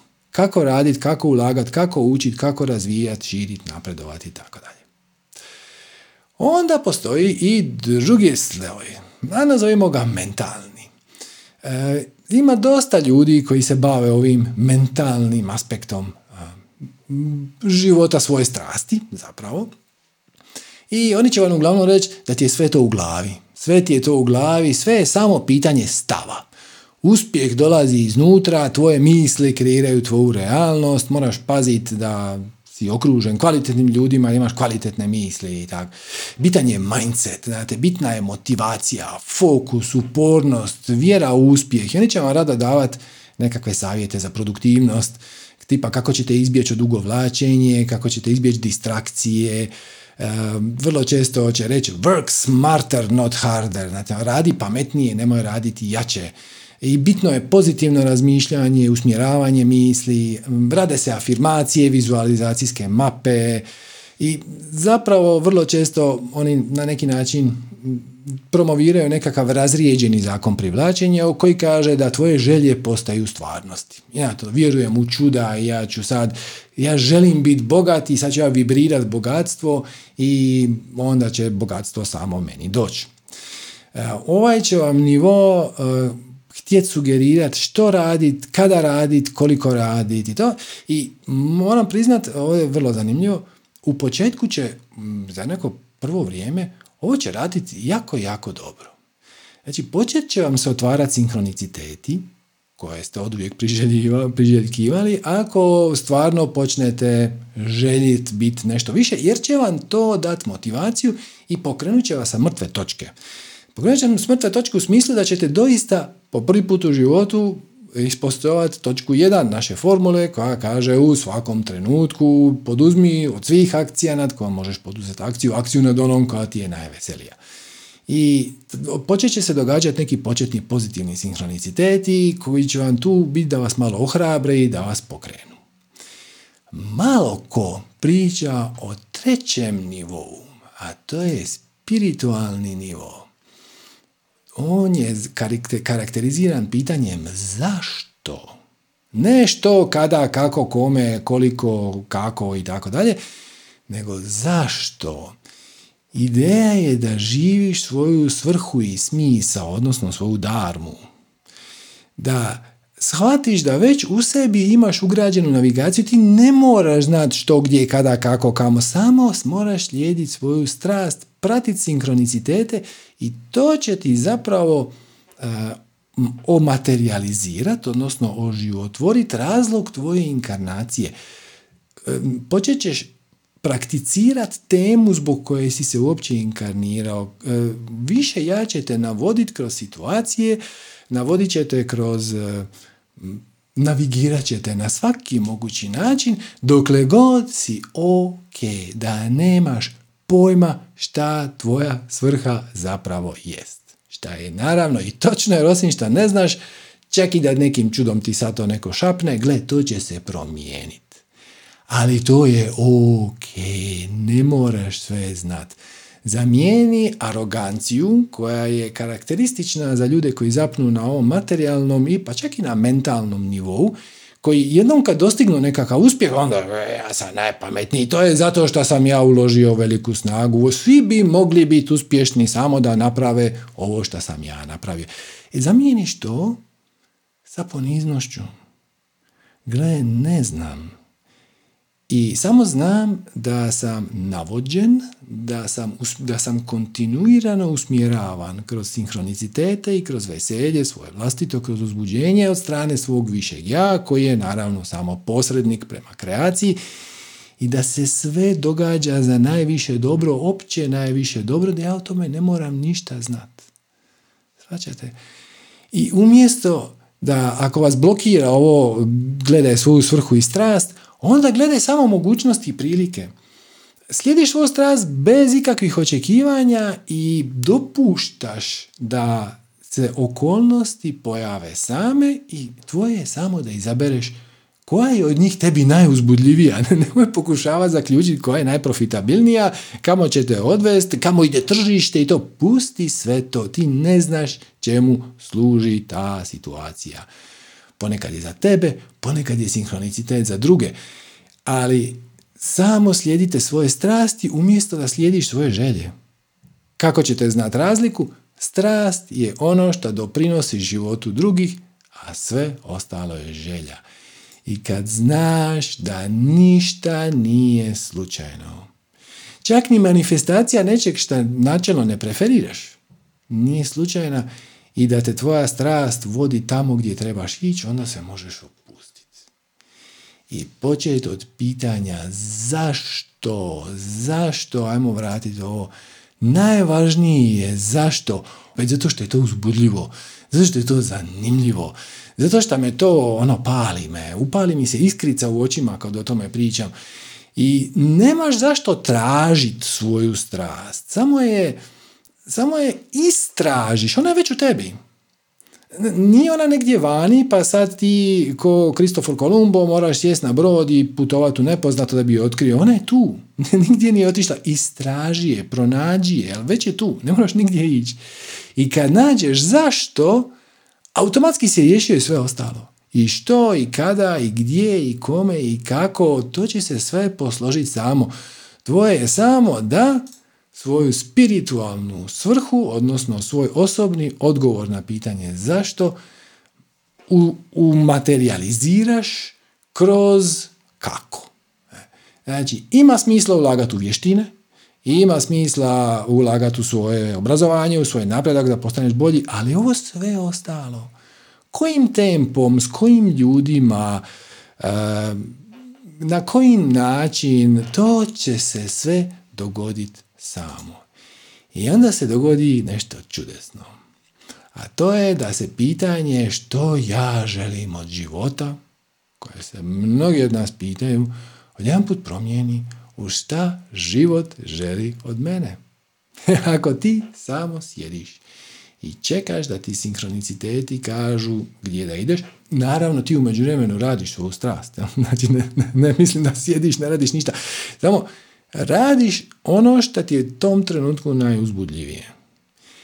I prilike se otvaraju same. I nekim tim prilikama ćeš reći ne hvala, nekim tim prilikama ćeš reći o, ovo mi je zanimljivo, ovo mi je uzbudljivo, ali ravnaš se po srcu, ne ravnaš se po umu.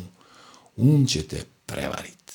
Jer um samo odražava tvoje aktualno stanje, tvoju aktualnu vibraciju i samo ga zanemariš. Sad ti kažeš, čekaj, čekaj, čekaj, čekaj malo, vrati mi, vrati mi jednu sliku. vrati mi jednu sliku. Znači, ja moram zanemariti um, čekajmo ugasiti ove, moram zanemariti um koji se nalazi gle, i na prvom i na drugom nivou. Znači i ovaj kako je također mislim u njega je uključen um, kako bi rekao, kako ću ja drugačije ispuniti formular koji mi treba da otvorim račun u banci ili tako nešto, mislim, treba mi mozak. A istovremeno se pojavljuje na drugom nivou, ovom mentalnom, koje kofol treba zanemariti. Mislim, samo čas, je li um treba slušati ili um ne treba slušati? Drago mi je što ste to pitali. Jer sad ćemo obraditi jednu temu koja mislim da nismo nikad obradili. Posudit ćemo jedno poglavlje iz džnana joge, odnosno iz joge mudrosti, koja kaže zapravo da se na ovoj piramidi doista naš um nalazi i na prvom i na drugom nivou, i na materijalnom i na mentalnom, ali to nije isti um. Ukratko, da skratimo. ćemo sad jako pojednostavniti, jako ćemo skratiti, ali nadam se da ćemo prenijeti osnovnu poruku koja nam je korisna za ovaj trenutak. Evo šta kaže Džnana Yoga o našem umu. Kaže da naš um ima tri dijela. Manas, budi i ahamkaru. Ok. Manas je ovaj čavrljajući um. To je ovaj koji ti stalno nešto priča, stalno se nešto brine, stalno ti nešto prigovara. Nisi dovoljno dobar, nešto, ovo nisi napravio, ono nisi napravio. Ode kasniš, ajme majko, a život ti bježi i, i stalno nešto. I to je onaj um koji mi zapravo pokušavamo smiriti meditacijom. Najbolje šta možemo. To je čavrljajući um, to je manas. Drugi um, odnosno drugi dio uma je budi. Budi je intelekt. Budi je diskriminirajući um. Budi je pametni um. Budi ti ne priča gluposti, on čeka da ga ti uključiš. Hm? Ilustrirat ćemo uskoro. I treći dio je ahamkara. Ahamkara je manje važno za ovu sad našu raspravu. Ahamkara je doslovno uh, tvorac ja. Ja tvorac. ja kreator. Ahamkara stoji sa strane i šta god da mudi ili budi ili manas kaže, on kaže ja sam to smislio. To je moja ideja. Znači, ja se brinem. Ja sam nešto zaboravio. Ja sam kriv šta nešto nije ispalo kako dobro. Uglavnom, e, lijepi etiketu ja na sve šta Manas kaže. Budi se uglavnom drži se strane. Možete e, Budi i Manas, njihov međuodnos, shvatiti otprilike kao e, roditelj koji vodi svog hiperaktivnog petogodišnjaka kroz grad. I sad Budi je naravno roditelj, Manas je dijete i dijete stalno nešto.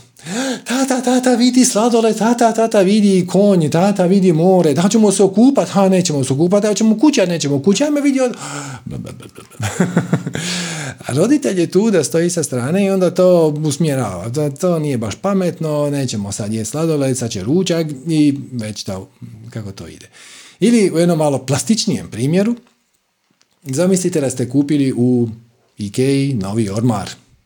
I sad ga donesete kući, u kutiji, u dijelovima, kako to već Ikea prakticira, i otvorite kutiju i izvadite te dijelove.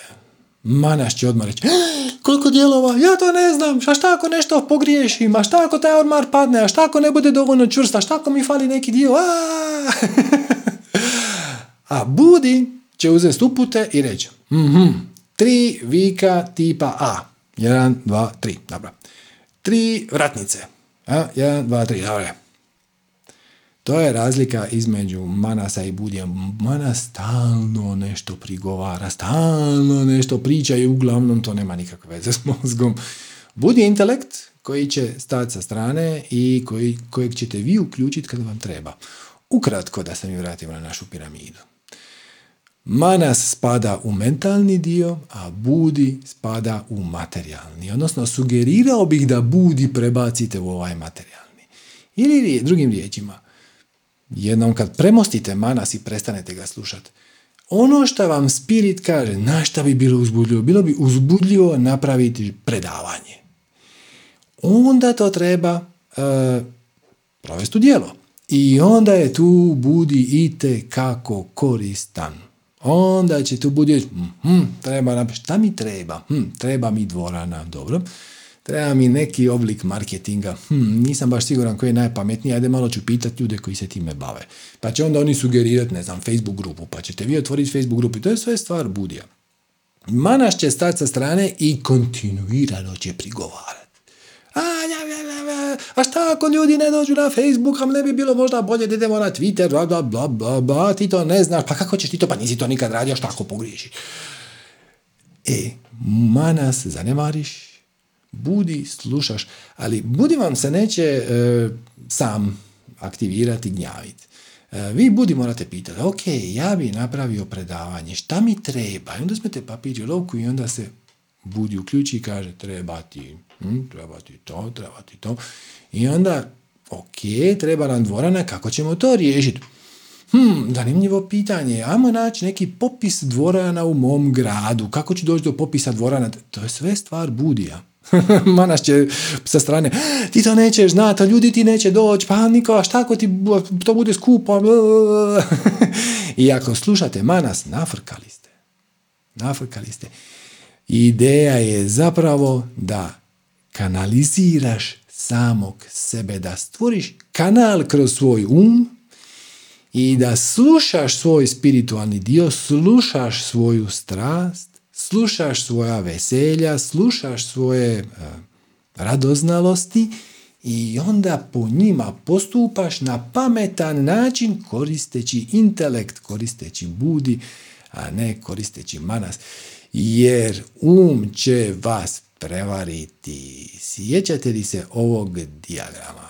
Ja, mislim, obradili smo ga više puta, uključivo i na predavanju dosta detaljno na predavanju redefiniranje realnosti. Ja ću vas samo podsjetiti na završnu poantu. Šta god da percipiramo iz vanjskog svijeta, percipiramo naravno kroz osjetila. Te informacije iz osjetila idu u sustav definicija i uvjerenja. O tome danas pričamo o definicijama i uvjerenjima. Definicije su u redefiniranju realnosti, danas pričamo uglavnom o uvjerenjima. I taj ego, ta crta kutija definicija i uvjerenja, možete zvati ego, kreira vibraciju sve ostalo je posljedica te vibracije. Vaše emocije, vaše misli, vaša sjećanja, vaše akcije, akcije uvijek proizlaze iz misli, jel tako? Prema to, a misli su konzistentne sa emocijama. Odnosno, vaša percepcija, interpretacija svijeta je uvijek, uvijek, uvijek 100% konzistentna sa vašom vibracijom koja proizlazi iz definicije uvjerenja. Šta je bilo sa ona tri psića koja trče prema nama dok smo mi na potoku? Hm? ovisno o tome šta vjerujemo, kreira se vibracija. Koja se manifestira prvo kao emocija. Jer se bojim ili je to super zabavno. Onda se pojave misli koje su na iste, e, koje su konzistentne sa emocijom. Neće se pojaviti strah, a onda ono, o, divno, mogu bih ovdje ostati sjediti i sačekati da mi dođu. Ako se pojavi strah, pobjećete. Pojavit će se misao, bježi. I pogledat ćeš koje je najbliže stablo i pojavit će se akcija i onda ćeš ti skočiti na stablo. Sve je to samo posljedica. Misli su refleksija tvoje trenutne vibracije. Šta u prijevodu znači da ti nisi mislilac svojih misli. Ti nisi mislilac svojih misli. Kako je to Tesla lijepo rekao? Kaže, moj um je samo prijemnik. U svemiru postoji jezgra iz koje crpimo znanje, snagu i inspiraciju. Pazite, i znanje. Znanje nije samo naučeno. Znanje se nalazi na višim razinama svijesti do koje ćete doći kroz radoznalost, kroz strast, kroz veselje, jednako tako inspiraciju, jednako tako snagu.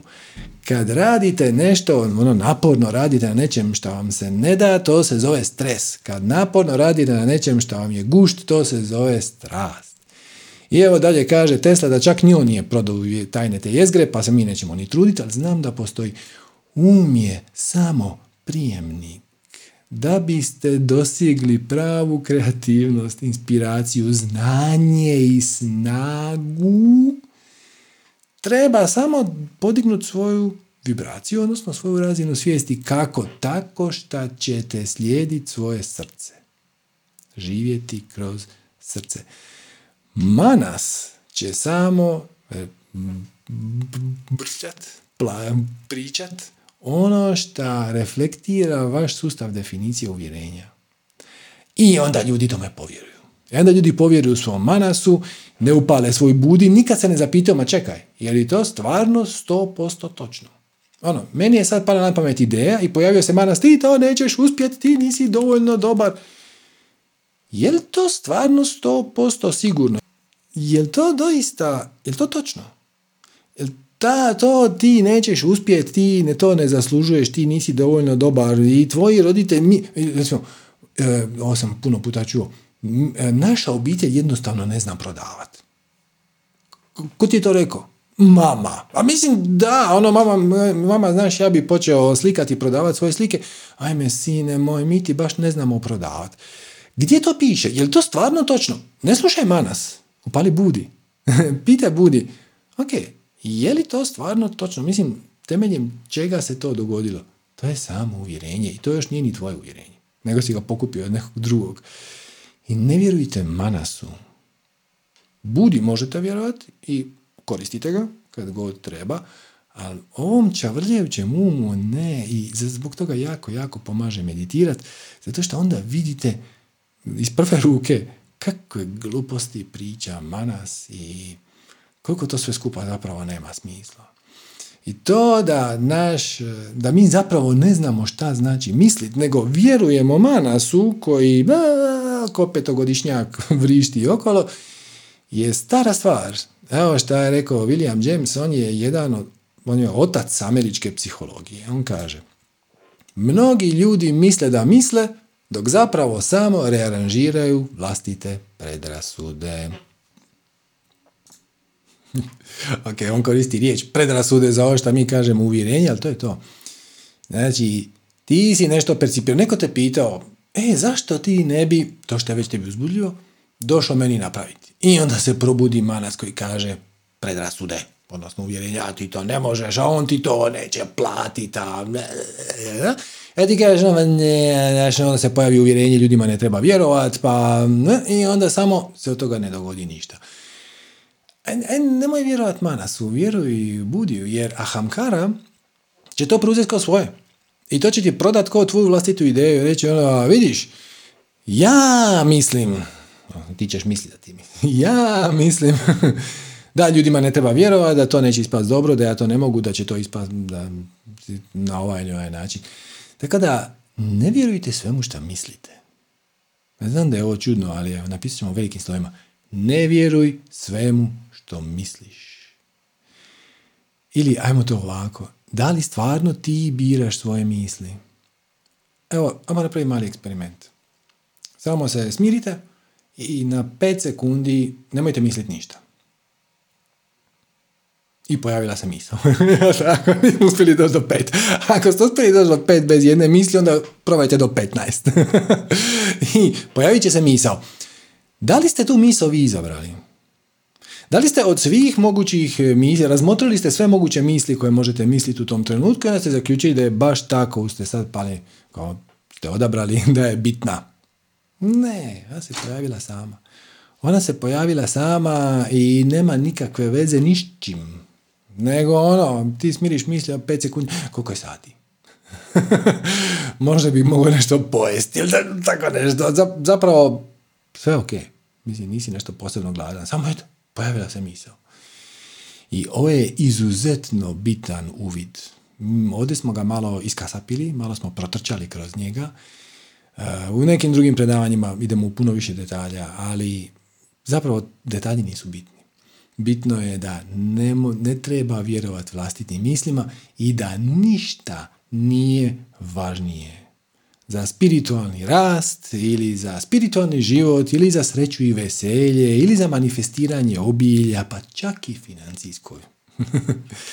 Ništa nije važnije za spiritualni rast od spoznaje da nisi ti glas svojih misli. Ti si samo njihov svjedok, ti ih vidiš, ti ih možeš promotriti, ti ih čuješ, ali nisi ti njihov autor. Nisi ti mislilac svojih misli. I na, u konačnici naravno i, i realnost reflektira sustav definicije uvjerenja, da se vratimo na naš diagram osobnosti, znači osjetila idu definiciju uvjerenja, ona kreira percepciju i interpretaciju koja se sastoji od emocija, misli, sjećanja, akcija i tvoje akcije kreiraju realnost. To je jedini način na koji se realnost mijenja kroz, kroz akciju. Ako želiš da ta realnost odražava više od onoga što bi ti preferirao, onda moraš i poduzeti akciju koja reflektira ono što ti preferiraš. A to je najlakše tako što poravnaš svoj sustav definicije uvjerenja sa svojim pravim bićem, a kako ćeš znati da si go poravnao sa svojim pravim bićem? Tako što ćeš osjećati veselje. Kroz emocije, emocije su najjednostavniji način da detektirate svoju vibraciju. Više od ovoga imate i u živjeti od strasti i u redefiniranju realnosti, ali osnovna poanta, samo smo je htjeli prenijeti tu, da zapravo ne treba vjerovat manasu. Ne treba vjerovati tim svojim čavrljajućim mislima, jer oni će, oni će vas zamuljati. Proizvešće efekt kao da vi vjerujete u da je nešto nemoguće i onda samim time ne možete, nećete ništa po tom pitanju ni napraviti i vaša se realnost neće promijeniti. Okay? Manas ne možeš pobijediti, ali ga možeš prerasti. E, ne možeš ga ni isključiti, zato što je spojen na osjetila. E, ima jedna divna ilustracija iz Bhagavad Gita, koja, ono, koja zapravo pokušava prenijeti istu poruku, pa ja ću vam je sad staviti na ekran. Ovo ste vjerojatno vidjeli, ba za Bhagavad Gita, znate, to je sveta knjiga iz indijske, indijske tradicije, jogijske, odnosno dio Mahabharate, ali sada ne idem u detalje. I ona vam pokušava objasniti vezu između, između ostalog, između osjetila, manasa, budija i našeg fizičkog postojanja. Dakle, ova ilustracija zapravo simbolizira naš život. Kola na kojima sjedi, kolica koja vuku konj, to je naše tijelo. I ono ima kotače, i ima sve te e, pod, podnice, osovine i sve što treba da bi naš život, mi se mogli kretati kroz naš život. Konji su zapravo simbol za naša osjetila. Znači, konji su naša osjetila. I oni su sa kočijašem spojeni sa uzdama, to je manas. Znači, manasom su konji spojeni sa, odnosno, konji kao osjetila, spojeni sa kočijašem, koji je budi, koji je intelekt. I, a zapravo naše pravo biće je ovaj lik izad Arjuna, koji, e, to je naš spirit. To je naše, naše pravo ja da bi taj spirit mogao ispunjavati svoju darmu, u ovom slučaju darma je ratnik, spiritualni put ovog čovjeka je da bude ratnik i da se bori za pravednu stvar, on koristi budi, što je kočijaš, da bi preko uzdi, koje su manas, kontrolirao svoja osjetila. Ako nema veze između intelekta, znači ako manas divlja, ako te uzde budi čvrsto ne drži, onda konji divljaju na sve strane. I onda nemate pojma gdje, ćete, gdje će vas to sve skupa odvest. Plus vjerojatno jedan će konj htjeti ići lijevo, drugi će konj htjeti ići desno i to će sve otići dosta, dosta lošem smjeru. Ali kad shvatite da kočijaš koji je vaš intelekt ima zadatak da preko manasa kontrolira svoja osjetila, onda život počne imati smisla. Ili kako oni to, u jednoj sam knjizi pročitao zanimljivu analogiju, kaže Recimo da si alkoholičar i ti kažeš ja imam problema sa alkoholom. Nemaš ti problema sa alkoholom jer ono što je zapravo pravi ti je ovaj čovjek izad kočijaša. Nemaš ti veze s time. Ti imaš problema sa svojim osjetilima. ti imaš problema sa konjima.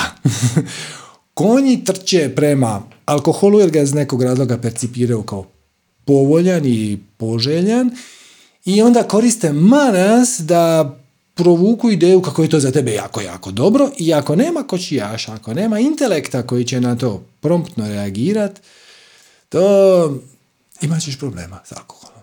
Tako da, manas ne, ne možeš isključiti u cijelosti, to bi bilo jako dobro. Ono, mnogo ljudi e, meditira i onda kaže, mislim, meditiram kako bi mogao kontrolirati svoje misli. Kako ti to radi, prijatelju? Možda nakon jako, jako puno meditacije, možda dođeš do točke da ti se misli rijeđe pojavljuju. Ali nije poanta u tome da se one ne pojavljuju. Poanta je u tome da ih ti prepoznaš i onda ako ti se učini da je to šta je došlo iz manasa bitno, zna se desiti slučajno, onda da to pošalješ svom budiju i vidiš je li to stvarno točno. Je li to stvarno tako? Ako je to stvarno tako, onda ću ja postupiti po tome. Znate šta, najčešće nije. Hm. Manas ne možeš kontrolirati, ko šta ni pomorac ne može kontrolirati more, ali budi zna s time navigirati. I inače će ti manas samo raditi izgovore ti ćeš reći ono, ok, moja strast je sad snimiti 10 minutni video, odsvirati nešto na gitari, napraviti kolač, sašit neku haljinu ili nešto, a mana će ti je, ali onda niko to neće, pa to će to htjeti, pa šta ćeš ti onda s time, pa ko će ti to kupiti i tako dalje. To su samo refleksije našeg neznanja, nesigurnosti, neizvjesnosti, sumnje, nade. Pa ti nada ne treba kad znaš da će se sve što se treba manifestirati, manifestirati, onda nemaš potrebe za nadom. Manaš će ti samo raditi neke izgovore koji su zapravo racionalizacija tvojih vlastitih strahova. Ja mu ne treba vjerovati.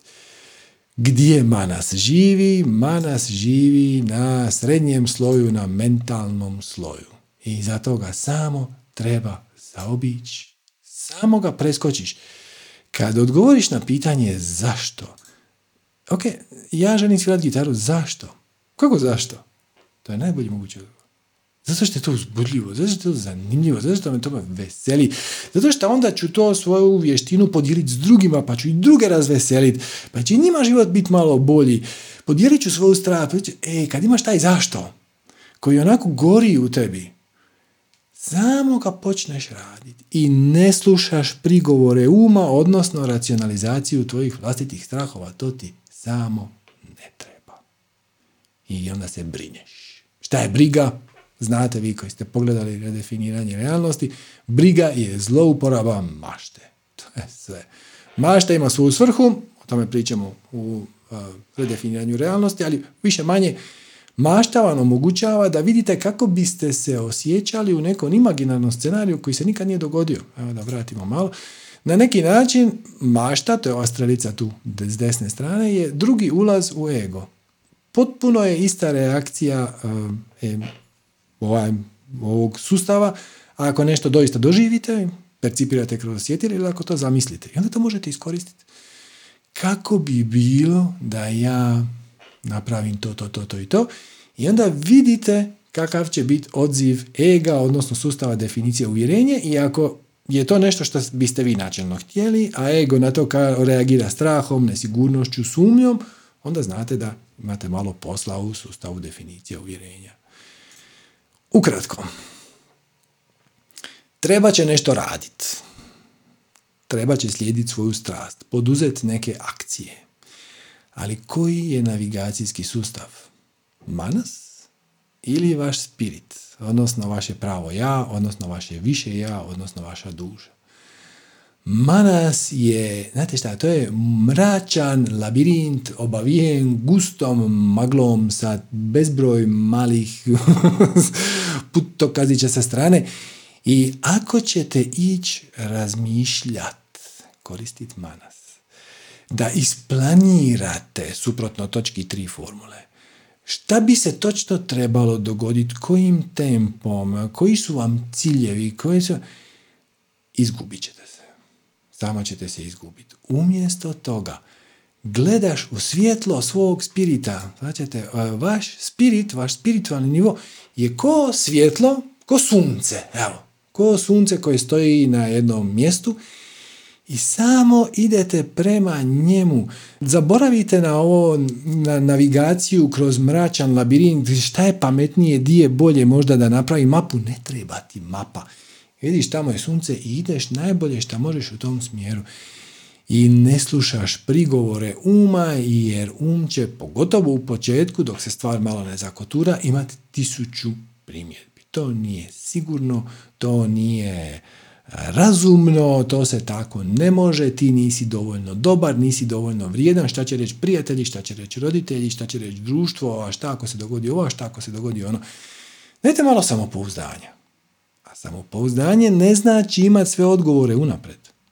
Samopouzdanje znači da znaš da šta god da ti život baci na put, je tu sa svrhom, smislom i razlogom i da ćeš se s time znati izboriti. Ili ćeš iz toga nešto naučiti, ako je to negativan sinkronicitet, ili će te usmjeriti u nekom drugom smjeru, ili će te potaknuti da nastaviš u smjeru kojem već ideš.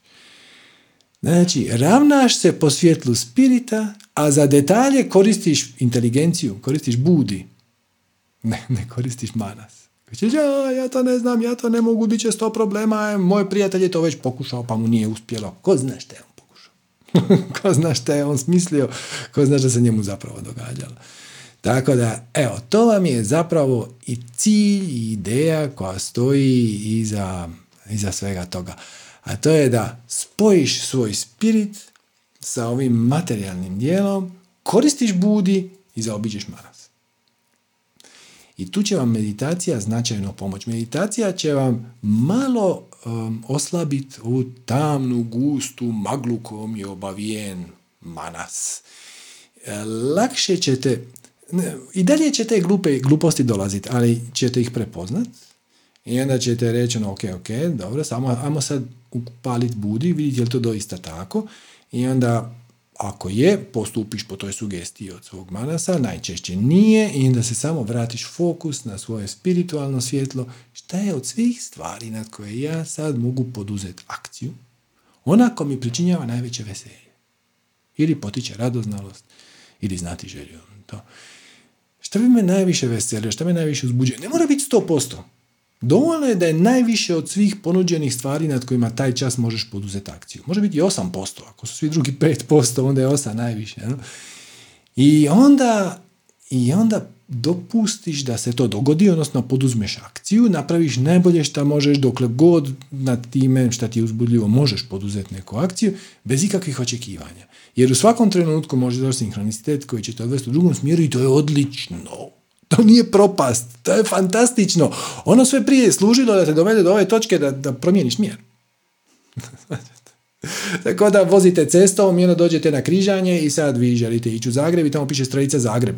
A vi ste dosta vozili ravno, a sad treba ići desno. I sad kažete, a ne, ne, ne, ja ne želim desno, ja želim nastaviti ravno. Mislim, zašto? Ali ne moraš znati točno gdje se Zagreb nalazi. Samo pratiš putokaze. I kad kreneš na put, ne brineš se oko toga hoće li putokaza biti ili neće. Bit će. Ako slučajno se izgubiš, onda ćeš nekog pitat. Ali znaš da ćeš biti navođen putokazima. Plus imaš GPS koji ti se zove tvoje više ja. Ali prvo ide zašto. Počnite od zašto. Šta vas veseli, šta vas uzbuđuje, šta vas, šta potiče sokove, e, od čega vam se zaiskri u očima. A ovo sve drugo, što, kada, kako, s čime, kime, to će se ukazati samo. Uključivo i blokade koje vam stoje na tom putu. I istraži iznutra. Ne, nemoj tražiti ništa van. Sve šta, svi putokazi su već u tebi. I samo se pusti. Samo se pusti. Ako slušaš manas samo zato što to svi rade, onda ćeš i dobiti. ono što svi imaju. Manas, odnosno ego, želi sigurnost, on misli da su to pare, ali to je samo društveni program. E, I pogledajte to, ako čisto sad upalite budi. kažete na, na, na sljedeći način. Znači, vi kažete, ja sad radim nešto što me baš ne ispunjava. I kreacija vas svejedno u tome podržava. Tako, živi ste. Imate hranu, vodu, zrak, sve je ok. Krov nad glavom, struju, internet. Za, zašto vas kreacija ne bi podržala ako radite nešto što volite? Mislim, u tome ćete biti bolji. kako ja rekao, pustite stanje na tržištu. to što ste vi sad e, imate ideju koja vas pokreće, a koja vam ne izgleda profitabilno, to, to je rasprava za neki drugi dan. Ono, ti kreneš to raditi najbolje što možeš koliko god možeš. Ne znači da ćeš dati otkaz na svom poslu i ocijeći sve izvore prihoda, već najviše što možeš. Koliko možeš, taj čas. E. I putokazi će se pojavljivati po putu koji će vas dovesti do točke da to, da se od toga može samostalno živjeti. I ta, ta tranzicija ne mora biti brza. Možete je izvesti proizvoljno sporo. Spirit ne zanima novac, ali ga i kako zanima da imate na raspolaganju sve resurse koji vam trebaju da biste mogli slijediti svoju strast, odnosno da biste ispunili svoju spiritualnu svrhu, odnosno da biste bili na korist sebi i drugima, čim slijedite strast, automatski ste na korist drugima i nije bitno zapravo koliko si zaradio. Bitno je koliko si pomogao, naučio, doprinio. Imat obilje nema nikakve veze s tobom, nego s drugima. Kad tako okreneš stvari i kažeš, ok, uh, ja želim imati sasvim dovoljno resursa da mogu na najbolji, najefikasniji, najuzbudljiviji mogući način uh, dijeliti svoje talente s drugima, dobit ćete sve putokaze i sve odgovore koji će vas navoditi u tom smjeru. Uključivo i šest čudesnih stvari posljedica slijeđenja svojih sinhroniciteta, ali o tome ćemo ipak nakon pauze.